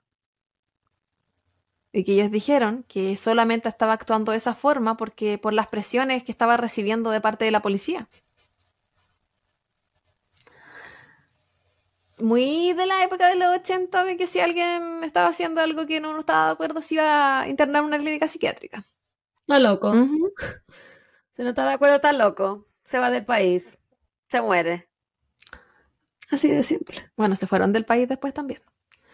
Todo esto ocurriría como cortina de humo, se supone, para cubrir el asesinato político de Tucapel Jiménez, un reconocido dirigente sindical, asesinato que había ocurrido en plena dictadura, en exactamente la misma fecha que habían tomado preso a, a Google y estaban haciendo toda esta cuestión con él. Ya. Entonces se decía, porque mostraron así como las comparaciones de los diarios. El 27, no me acuerdo bien, pero bueno, el 27 sale el asesinato de Tucapel Jiménez, el de dirigente, plena dictadura, todos sabemos qué significaba. El 28, Gubler, el asesino, el psicópata que llevamos buscando por meses. Tucapel Jiménez desapareció de Ya los lo diarios. Claro. Sí, pues lo encontramos, encontramos estas pistas, bla, bla, bla. Entonces, Mira lo buenos que somos, que estamos encontrando al psicópata de Viña. claro, Así que olvidémonos de Tucapel Jiménez, ol- olvidémonos de la caca de gobierno, gobierno entre olvidemos. comillas, porque era una dictadura. Claro, venimos de cómo estamos asesinando a los dirigentes sindicales. Entonces, era, para mí, mientras más buscaba información era, pero, ¿Qué mierda? ¿Quiénes estaban en contra de quién? Era, ¿Estaban utilizándolo? ¿Lo, ¿Verdad lo torturaron? Porque las personas que hablan de la... O lo tuvieron de vacaciones cinco días. Es que las personas... Diciendo que lo habían torturado, pero en realidad él como que estaban todos coludidos. él, dijo, él dijo que lo torturaron y gente externa dijo que lo torturaron. Entonces, el mismo Nelson Lillo habló de que él le hizo un interrogatorio de más de 10 horas solos, bla, bla, bla. Y todos saben el tipo de interrogatorios que hacía Nelson Lillo. Entonces, porque todo lo que se sabe en verdad de su detención, de todo lo que le hicieron, es declaraciones de Nelson Lillo. Guller no habló como en específico de nada. Dijo que lo habían tenido torturado, no, eh, que lo habían secuestrado, pero nada más. Entonces, ¿qué tenía Nelson Lillo contra Gubler? ¿Qué había ahí cuando los dos eran de los mismos? ¿En verdad Nelson Lillo pensaba que Gubler era parte de esto? ¿Las pruebas que le encontraron en la casa eran reales o no eran reales? ¿O habían sido puestas para inculparlo? ¿Pero por qué lo hubiesen querido inculpar si era de los mismos? ¿Por qué la esposa de él salió diciendo en los diarios que sí era? ¿Y por qué después de eso fue eh, internada en una clínica psiquiátrica? Para luego sacarla del país. Y todas las enfermeras de esa clínica psiquiátrica después salieron, eh, la echaron todo era muy sucio. ¿La enfermera la echaron de la clínica? Donde, la clínica psiquiátrica donde estuvo la mujer. Todo era sucio. Ahí había algo. Ay, que la corrupción. Sí. Y, es difícil entender de dónde parte, quién fue, quién, quién no es. Claro. ¿Hay alguna como evidencia de que Gubler se conocía con Sagredo y Top Se supone que hay una, eh, no con Top se supone que hay una foto que salía con Sagredo. Pero vamos a llegar a eso más adelante también. Por otra parte, la investigación de Quijada había tenido frutos. Él presentó todas sus pruebas. Se habla de grabaciones también, pero no, no, vi, como, no vi como ninguna prueba física que decía estas son las grabaciones que encontramos. No, era como, habían grabaciones, ¿cachai? Entonces no sé qué tan cierto sea. O sea, supone que habían grabaciones de las conversaciones con Sagredo, pero por otra parte había una entrevista donde él decía que solamente contó todo lo que pasaba. Entonces no sé en verdad qué fue lo que presentó. Pero se lo presentó a altos mandos de carabinero que no eran de su cuartel, que no eran de su como distrito, digámoslo así, porque no eran los de Viña, él se fue con los de Valparaíso. Buscó a alguien muy en específico que lo tomó en serio. Cuando él, es bastante gracioso cuando él cuenta en la entrevista cómo fue, porque se lo llevaron a un lugar donde le sirvieron un. Eh, en el auto, parece que era. Eh, como un trago, pero eran mujeres en minifalda, él dijo. como que era en otro lugar donde iban los carabineros, ¿verdad? Pues era, como. Yo me, lo, imaginé como un café con pierna. Como algo así. Pero él dijo que ahí fue cuando. en, ese lugar fue donde él confesó donde él le contó todo al otro carabinero, porque ese era el lugar como de confianza, como solos. Ah, ya. Y, y esta persona a la que él le contó todo se dirigió a Santiago y mandó toda la información a Santiago. Y desde Santiago se lo volvieron a buscar. Y, y él volvió a, dar toda la historia y todo lo que sabía y todo lo que encontró y todo, todo lo que él llevaba meses buscando. Porque él dice que igual se arrepiente de no haberlo contado antes, pero él decía cómo, si él necesitaba buscar esta información y no, tampoco confiaba en la gente que tenía alrededor. Entonces igual, como que existe un poco de culpabilidad en él de que crímenes podrían haberse detenido antes si él hubiese hablado antes. Pero él estaba buscando cosas, el único. Y que tampoco le dieron. Necesitaba cosas que tampoco fueran circunstanciales, sí. Pues, necesitaba evidencia fehaciente, entonces, puta, no es culpa de él que se haya demorado. Sí. ¿Y por qué él se dirigió como en este momento a hablar como después del último ataque de Sagredo? Y es que luego de que pasó el crimen en el puente capuchino, Sagredo le confesó con lujos de detalles todo lo que le había hecho. Entonces ahora Quijada tenía información que nadie tenía. Como él sabía cosas que él no tenía por qué saber. Porque oh. ya Sagredo le tenía mucha confianza. Entonces le había contado todo, cómo, cómo se acercó, quiénes vio, quién no vio, quién lo vio, cómo lo atacaron. Él sabía incluso cosas que, no sé, pues el golpe karateca, todo ese tipo de cosas que no tenía cómo saber. Las sabía eh, este, Quijada. Y fue la información que utilizó para comprobar que eran ellos y que de ahí lo había sacado. Y también aparte que después hubo un seguimiento, porque ¿qué pasaba si era él el que estaba haciéndolo? Que fue como la parte de la, como la policía por detrás, que cosas que él no sabía. ¿Qué pasa si era él el que estaba inculpando a terceros y era él el que estaba haciendo todo? Entonces también tenía que demostrar que no era mm. él que estaba tapándose. Que era solamente alguien que se dedicó a investigar y, qué es lo que fue encontrando y cómo lo fue encontrando. Ayudó mucho el hecho de que él mostrara o que se encontrara las bitácoras y que cada ataque fue en las noches libres de Top Collins, por ejemplo si bien no habían cámaras, se sabía que eran las noches que ellos no estaban, por ejemplo, trabajando. Por lo tanto, podían ser. Y ahí empezaron a como buscar cosas dentro de, lo mismo que el casillero, las cosas que encontraron, todo, ese tipo de... Por lo que Sagredo y Top Collins fueron entregados a la justicia el 2 de marzo de 1982. Esta vez también se realizó una rueda de reconocimiento. Recordemos que todo lo que estuviera pasando con Gubler era completamente paralelo, era un mundo aparte nada que ver con lo que estuviese haciendo Carabinero en este momento. Y por unanimidad, me acordé que no se escribir esa palabra bien cuando estaba escribiendo esto. Eh, eh, las personas reconocieron. Unanimidad. Sí, que todo junto. No unanimidad. Pues de todo junto. Unanimidad. Todo junto. Oye, pero esto también tenía mucha. Eh, ruido en la prensa? Mm. ¿O era solo de Google? Nada, hasta el momento solo era Google. Estaba como por abajo. Todo por abajo. Hasta el momento la gente solo sabía de la existencia de Google. Entonces, si. ¿Por porque después la gente desconfía aún más en lo que está pasando? Porque es como, ¿y cómo de repente aparecieron estos nombres? Si nunca existieron. ¿De dónde salieron? Claro. Entonces, como dije, se realizó esta rueda de reconocimiento y por unanimidad, Sagredo y Top Collins fueron indicados como los responsables, incluyendo por parte de la enfermera Luisa, que anteriormente había reconocido a Google, pero después había retractado. Y ella misma en una entrevista indica que cuando lo ve pasar, que qué número era, se acordaba porque los ven como los veían como por un hoyito. Cuando van pasando estas personas, ella ellos no ven quién la está mirando. Y muy, muy pobre, porque nada que. No es como en la tele que es un espejo. muy pobre, un hoyito. De un solo lado. un hoyito nomás. Bien pobre. Y, si, y ella era la única, en verdad, la había visto las caras. Otros reconocimientos que hicieron era cuando se hicieron recreaciones de los ataques. Una de las víctimas reconoció cómo esa persona manejaba, cómo movía las manos en el volante, cómo, cómo hacía todo él desde que se sentó, toda su corporalidad, porque ella nunca le vio la cara. Como que se utilizaron diferentes como métodos. ¿Y cómo lo reconoció haciendo eso? Eh, lo hacían eh, hacer simulaciones. Porque estaban haciendo la recreación del crimen, la recreación de la escena. Entonces, cuando, como en el proceso como de investigación. Y claro, aquí fue cuando hicieron esto, aquí fue cuando hicieron esto. Entonces ellos tienen que simular como todo lo que están haciendo, los mismos Sagredo y Top Collins. Y ella reconoció a Top Collins, esta, una de las mujeres atacadas.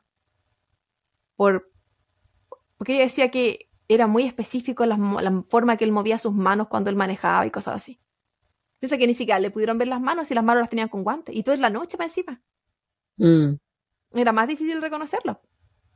Y los tonos, de, los tonos de voz también dijeron que lo habían reconocido.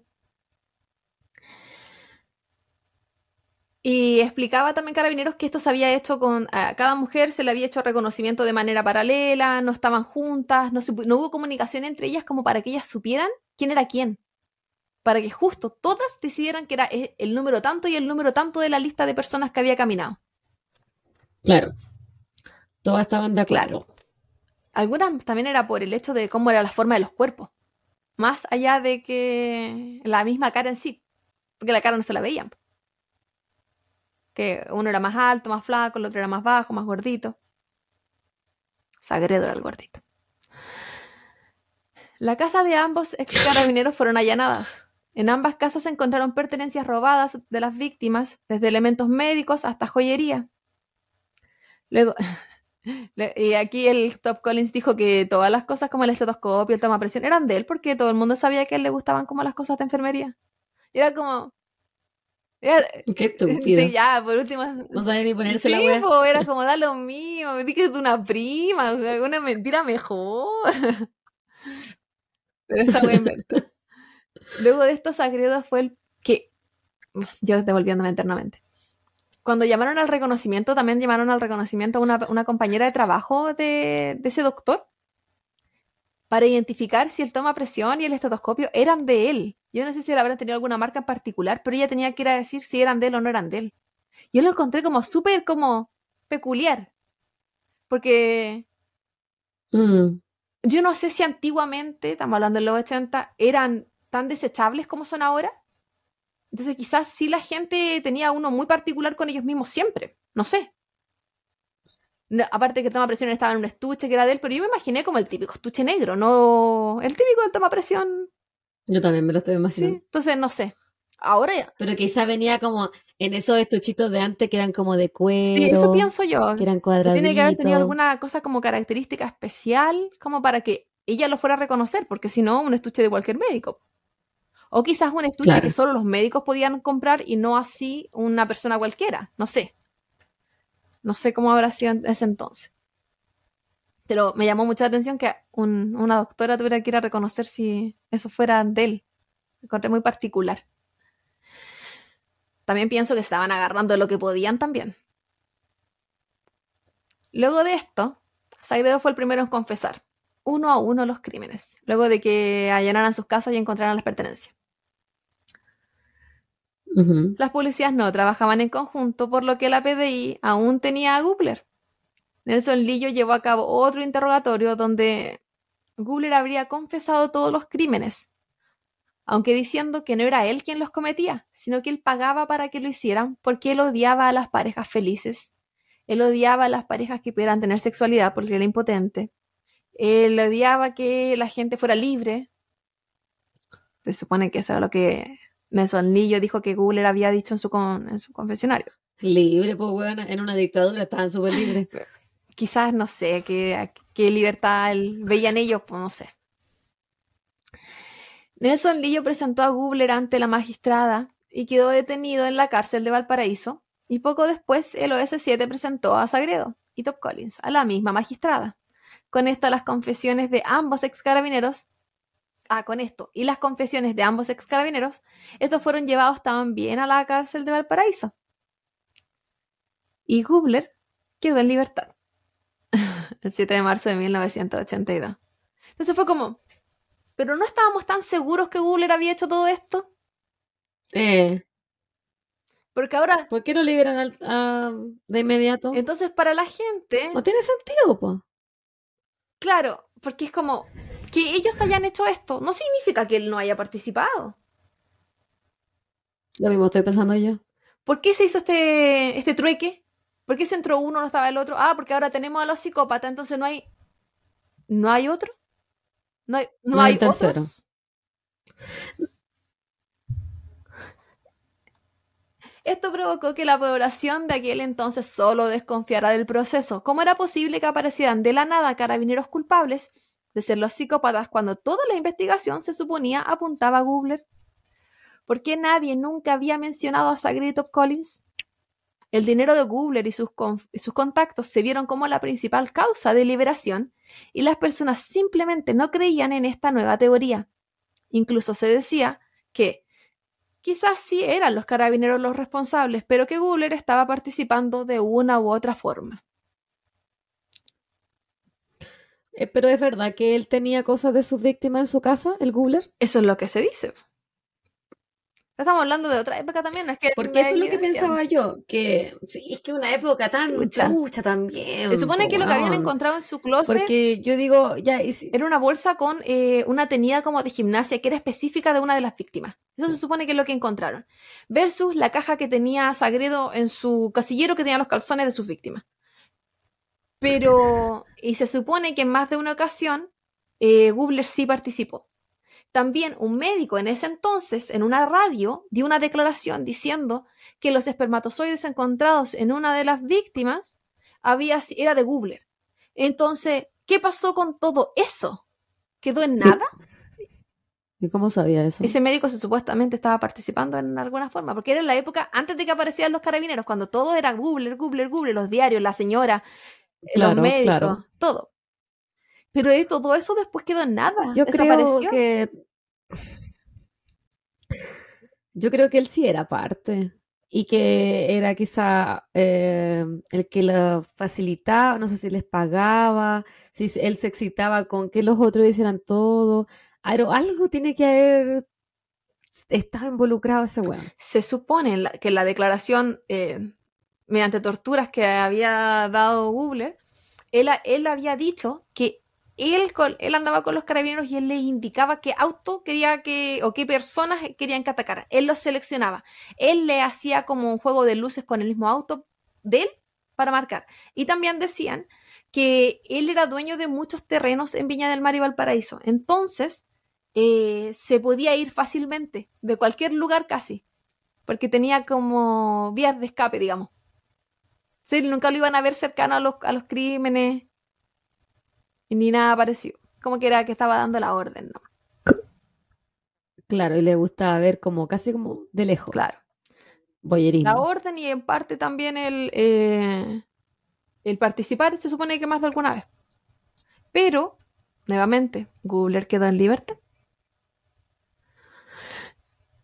La conexión de Googler con este caso eran unas, ba- unas balas provenientes de armas de calibre que él poseía. Estaban armas como en particular. Durante la investigación se dijo que Carabineros le había vendido estas balas a Googler. ¿Para qué él había, eh, como porque él tenía esta colección de armas, él le compraba a carabineros balas. Y que para específicamente estas armas, la que el arma, la calibre 38, que estaba, que se dijo que era la que había, se había utilizado en cuatro de los crímenes al menos, eh, se dijo que era que él tenía esas balas específicas que se sabían que eran porque tenían no sé qué marca. eh, había sido solo porque él se la había comprado a carabineros. Eso fue como la explicación que se dio en ese momento. Pero estaban conectados, se conocían. ¿Qué más había detrás de eso? ¿Fue solamente compró balas? Durante su detención, No sabía que uno le podía comprar balas a los, a los yo tampoco, pero estamos viendo que hay muchas cosas que no sabíamos que los pacos estaban haciendo. Entonces probablemente era de entre las ilegalidades. Durante su detención, Sangre- Sagredo inculpó a Gubler. Dijo que Gubler le pagaba. Pero esto no fue considerado. Incluso se dijo que mentía porque él intentaba como abarcar a más personas para no morir solo en lo que estaba pasando. Pero ¿por qué Sagredo mentiría? ¿Por qué Sagredo incluiría a Gubler si él ya había confesado que lo había hecho? Y loca, sus confesiones eran asquerosas. Entonces sí, eh, porque eh, él era un psicópata de tomo y lomo, eh, Sagredo. No hay duda. De tomo y lomo. Por cómo él relataba lo que él hacía a las víctimas, como que no hubiese nada.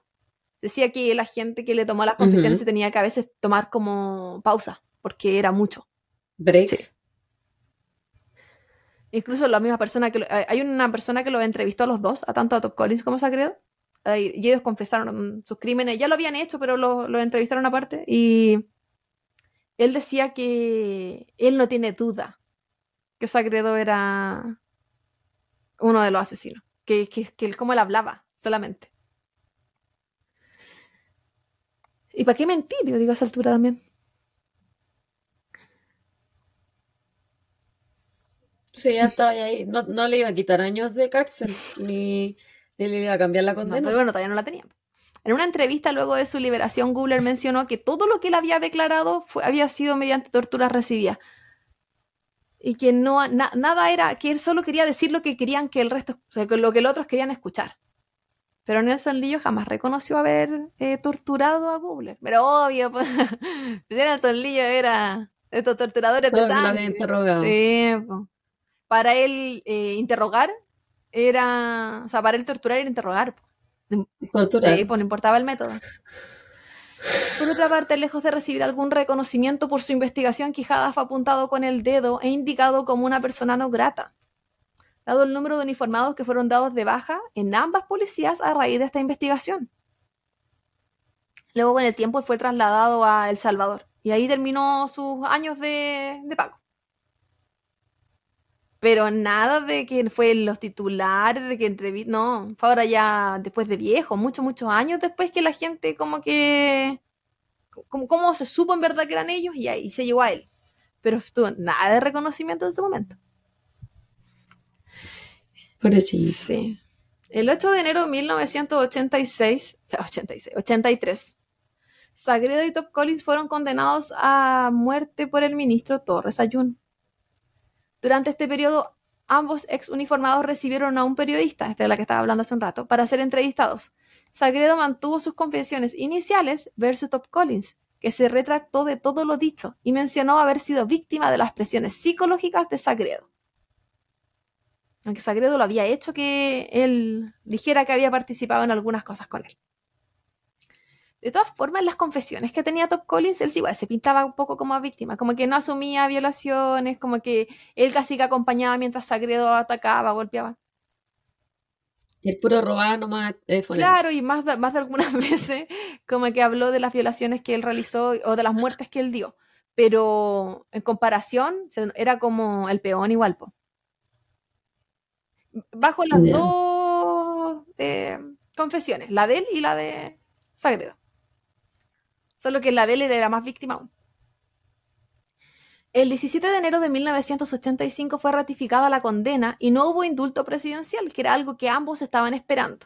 Aunque Top Collins le había dicho a los curas en ese entonces que él no quería este indulto porque él ya estaba preparado para morir. Que él creía que no iba a encontrar la paz si es que salía libre o si es que no lo mataban. Entonces, no sé en verdad si querían el indulto o no. La pena de muerte sería efectiva. Pero igual que Guático decir eso. Preferimos. Sí. El que él ya había encontrado la paz, dijo. Quizás también porque como era Paco, era, como era preso, no, quería estar preso. puede ser.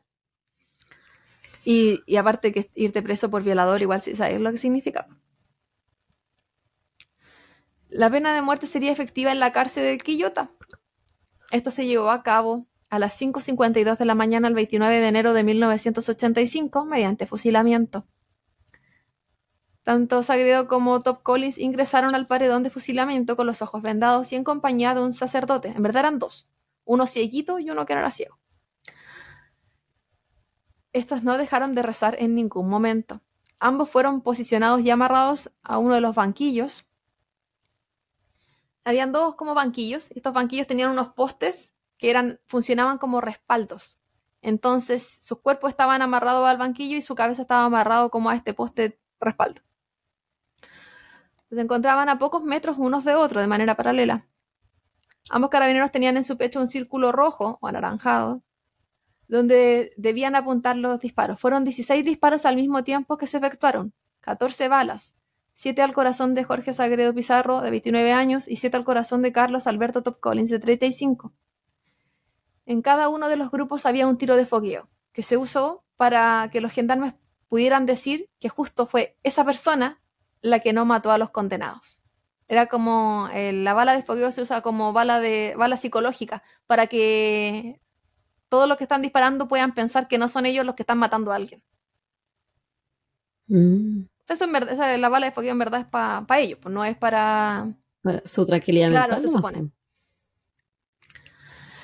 Luego de recibir los disparos, el personal médico debió evaluar si seguían con vida.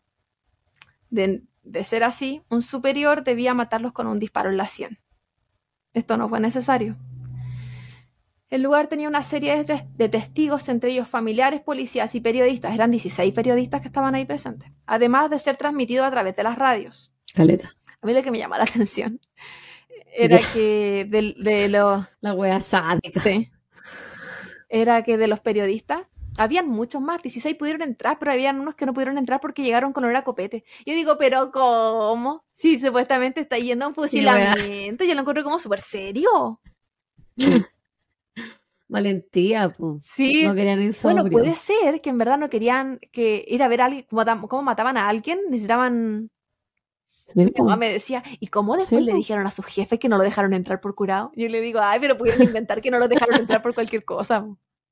No les vaya, no les vaya a decir. ¿Qué a Sí, no les vaya a decir, no pude entrar porque estaba pasado a copete. Pues tenéis razón, pues valentía. Sí, pues.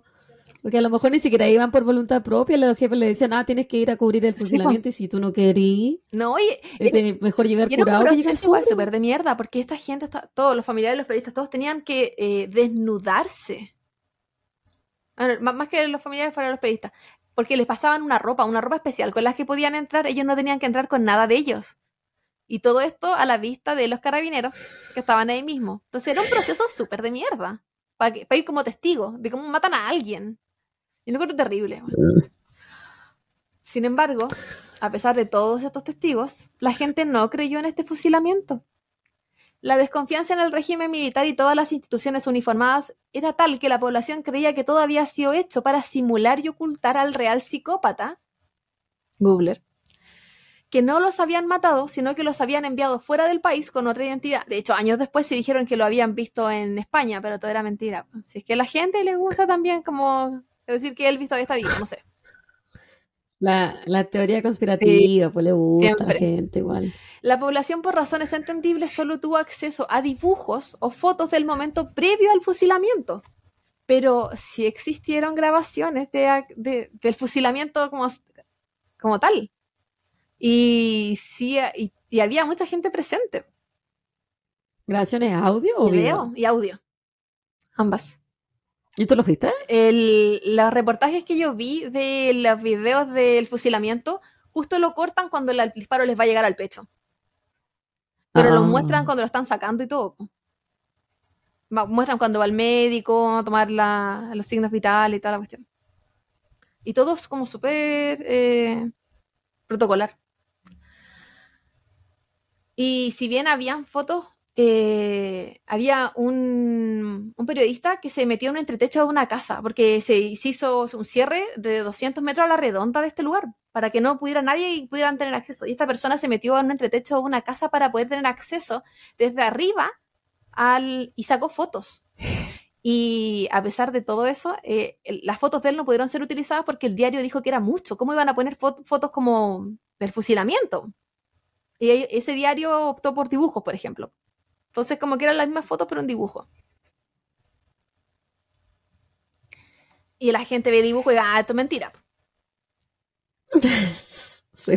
Sí, igual lo entiendo completamente. O sea, que no era mucho, na- nada para creer en esa época. Eran, todo era mentira, todo era trucho. Sí, es que yo también entendería porque si salieron como de la nada ellos, Sí, po. ¿cachai? De un día para otro, o sea, para uno que es público, eh, vaya a desconfiar de, de qué pruebas tienen contra ellos, son, eh, lo están usando como excusa, ¿cachai? Sí. Porque el verdadero eh, psicópata es este weón con plata, que después lo van a liberar. Ya estaba liberado en ese momento. Y, y que justo uno de los policías dijera tan libremente todo lo que él hizo. Sí, todo, y bien, bien cerdo, bien macabro. Era como, ¿pero cómo? Daba para que la gente dudara de todo lo que estaba pasando. Top Collins era alguien que daba menos para dudar, pero porque se retractaba de todo. Como que y sacaba a su familia harto, que no se puede despedir de la familia, por cosas así. Igual se la cagaba, pero él, le importaba a su familia. El, dentro de este fusilamiento que estamos hablando, se aprecia cuando luego de que sacan sus cuerpos y los ponen en estas como bandejas, eh, como de traslado, como de médico, los cubren con bolsas y ahí se acercan las familias a despedirse de, de los cuerpos. No, gracias. No hubo velorio, no hubo funeral, lo que también creó desconfianza. Porque nadie, el público general no podía ir a ver las caras, po. No podía ir a ver, la, como, como cuando mostraron la cara del Pinocho muerto. Ya, todos sabían que estaba muerto, y ahí está, lo vimos. La, la cara salió en el diario, loca. Cerda esa imagen. Pero aquí la gente no podía decir eso. No me acuerdo. ¿No te acordáis? No me acuerdo, es que, o sea, yo no me acuerdo haber visto su Ay, cara en- el diario, no significa que no, que estuviera. Oh. Yo no, no la como una imagen desde arriba y se veía dentro del ataúd. Qué imagen más cerda. Ellos fueron enterrados esa misma mañana en el cementerio de Playa Ancha de Valparaíso. Luego ambos fueron trasladados a diferentes partes. Top Collins se fue al cementerio de Recoleta y eh, eh, Sagredo fue trasladado a otra parte. Todo esto muy bien en secreto. Aunque se sabe dónde está Top Collins en este momento, no se sabe dónde está Sagredo. Pero eso fue como decisión de las familias también.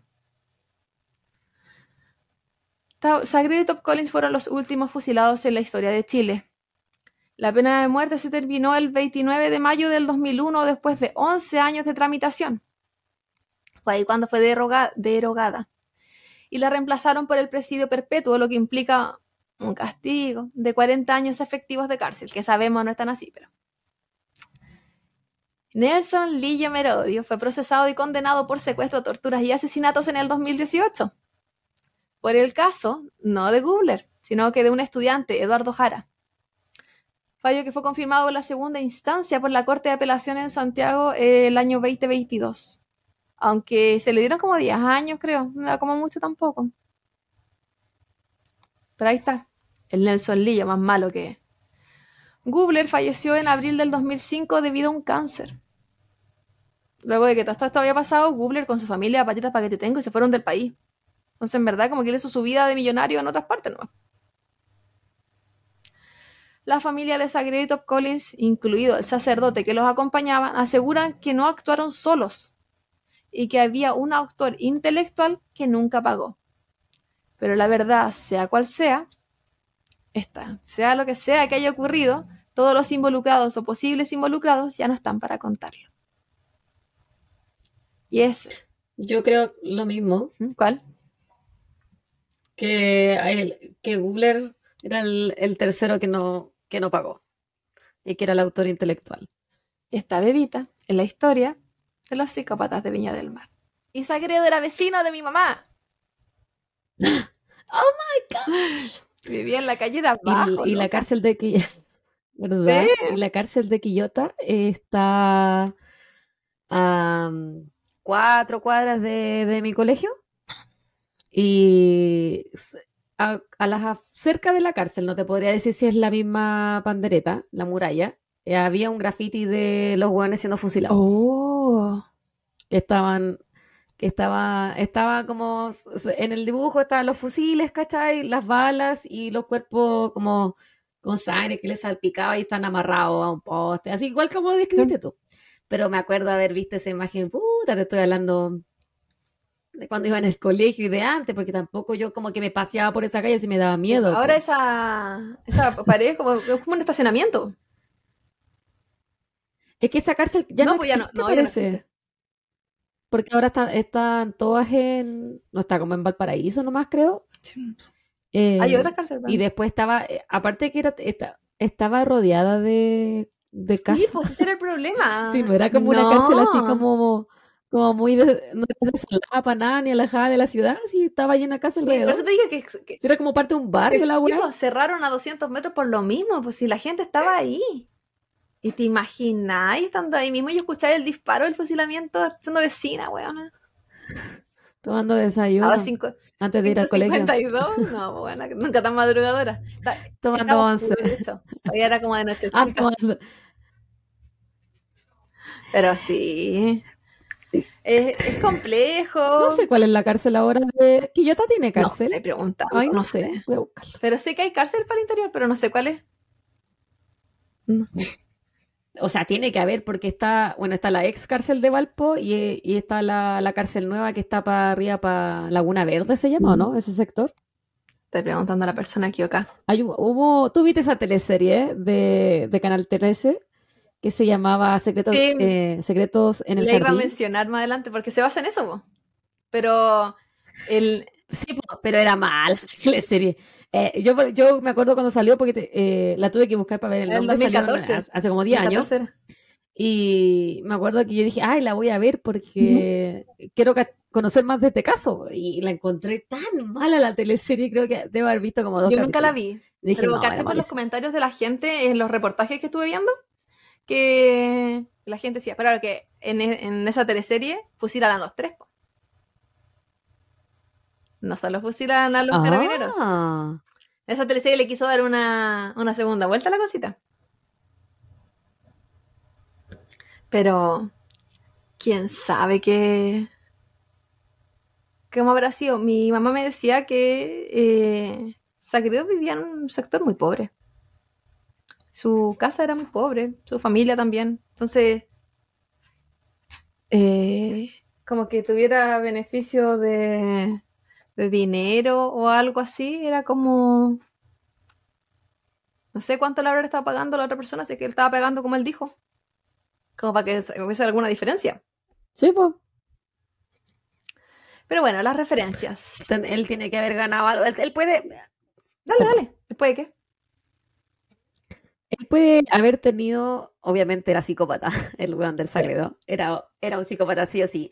Entonces, que le ofrecieran plata por cometer las atrocidades que él gozaba de hacer, bacán, pues weón, está ganando por ambos lados, ¿cachai? Sí. Y el otro del el Gubler, Gobler, El Googler. el Cuba Cuba, él tiene que haber gozado de ser el, el intelectual de todos estos crímenes, ¿cachai? Y, y de no haber, eh, porque quizá el placer él no lo, no lo sentía ejerciendo la violencia, viola- violando o matando, pero sí diciéndole esto vas a hacer aquí y allá. Y el otro era un... El otro era un peón, ¿no? Es que se, sí, pues, o sea, que quería no ser cuando menos. se hablaba igual de esa época, pues que los pacos eran perros, pues, y hacían lo que les mandaban nomás, pues. Y esto um, le mandaban ya sea con plata o que les mandaran de otra, de otra forma. Algo te iba a decir. Ah, que dentro de la gente que, que leí muchos comentarios, mucha gente de la época también, porque igual de repente uno lo que escucha, mis papás igual me dieron hartos como detalles que, que después fui encontrando en otros reportajes. eh, también daban otros nombres de otra gente como de, de mucho poder, como de la época. Entonces, quizás había más gente involucrada incluso, pero lo que sí pasó es que después de eh, que eh, del fusilamiento y, y bueno, porque Google también se fue, no hubo más eh, ataques. Y que hay que decir que no fueron los únicos. Estos son los ataques que tuvieron víc- víctimas fatales. Pero hubo muchos ataques, muchos robos an- antes. Se hablaba de tres robos, creo que en junio. y esto creo que los asesinatos partan- partieron como en agosto. Y sí se habla también de ataques como entre medio, que como que no le resultó bien. O sea, como que estos en verdad fueron los que tuvieron víctimas fatales, ¿no? Pero quizás cuántas otras violaciones hubo en el camino tampoco salieron. Lo que recordemos que las mujeres no hablaban mucho de eso, No, pues. más en esa época. ¿Y qué? ¿Y si hablaban y no había reporte como la enfermera que fue al hospital para decir que lo había reconocido el Sagredo Sí, pues, y no la pescaron? así mismo. pues. Si la época igual. Sí, po. pues ese es el problema. Si hay cárcel en Quillota, ¿Sí? ¿Cuál es? ¿Más de una? Sí, es, es- ah, no, está la cárcel nueva, que no sé dónde Mm. queda, y la cárcel que ya no es cárcel, que está cerca de mi ex colegio. Pero eh, específicamente el paredón, este el, el pasillo de fusilamiento, toda, toda esa cuestión, ya no existe como tal. Eso ahora es un... Sé que porque vi un reportaje donde mostraban ¿En el estacionamiento eh, po, esa pared específica, digamos, donde ellos le daban la espalda, eh, esa pared ya ahora es parte de un estacionamiento. Pero sí, incluso las balas de que le llegaron a Sagredo, después gente las recogió. Estas balas quedaron incrustadas en como en unas cuestiones como de, are- de arena que estaban como atrás. ¿Para venderla? Y no, hay gente que se hizo hasta collares, gente enferma igual. Ay, que la gente, qué enferma, weón. Qué loca. Yo entiendo que a uno le guste como eh, el true crime, pero ya esa wea es enfermizo. El, el obtener souvenir de los weones. No, weón, aquí. Más si lo habían fusilado. Pero bueno, las, refer- las referencias. De Chilevisión Noticias, la historia de los últimos fusilados, los dos psicópatas de Viña. Esto se puede encontrar en televisionnoticias.cl. Eh, la página psicópatasdeviña.cl. Esa página tiene muchos reportajes, mucha, mucha información, como que fueron coleccionando informaciones y reportajes y los van publicando ahí. Específicamente de IUC, Psicópatas de Viña, Confesiones Judiciales de Sagredo y Top Collins y la cronología de los psicópatas de Viña.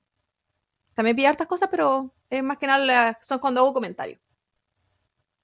El programa Enigma, Los Psicópatas de, de Viña, de junio 14 del 2018, de programas de TVN. Esta eh, aquí había anotado la cuestión de los secretos en el jardín. Yo no la usé, pero la, iba, la había anotado para que la, si la gente quería ver eso. Yo no. También hay, ¿Para qué van a esa teleserie mierda? Hay- más mal hay libros también de la época y libros que también apuntan alto a Google. No lo, lo vi, lo, lo, lo vi, lo, revisé incluso al autor, pero no me acuerdo. Perdón. Si a alguien le interesa que me pregunte. Eh, en de Wikipedia, Psicópatas de Viña del Mar, tercerainformaciones.es, 38 años de la ejecución de Jorge Sagredo y Carlos Top Collins, agentes de la policía responsables de una oleada de homicidios. Eh, observador.cl, el 29 de enero fueron fusilados en Quillota los salvajes psicópatas. Y grotesqueandarebesque.blogspot.com, Jorge Sagredo Pizarro y Carlos Alberto. Habla también de lo como hace una pequeña reseña de todos los crímenes y con hartas fotitos también, bueno, también es como similar a lo que nosotros hablamos, pero con otros detalles y otras cosas. Y eso, Bebezuela.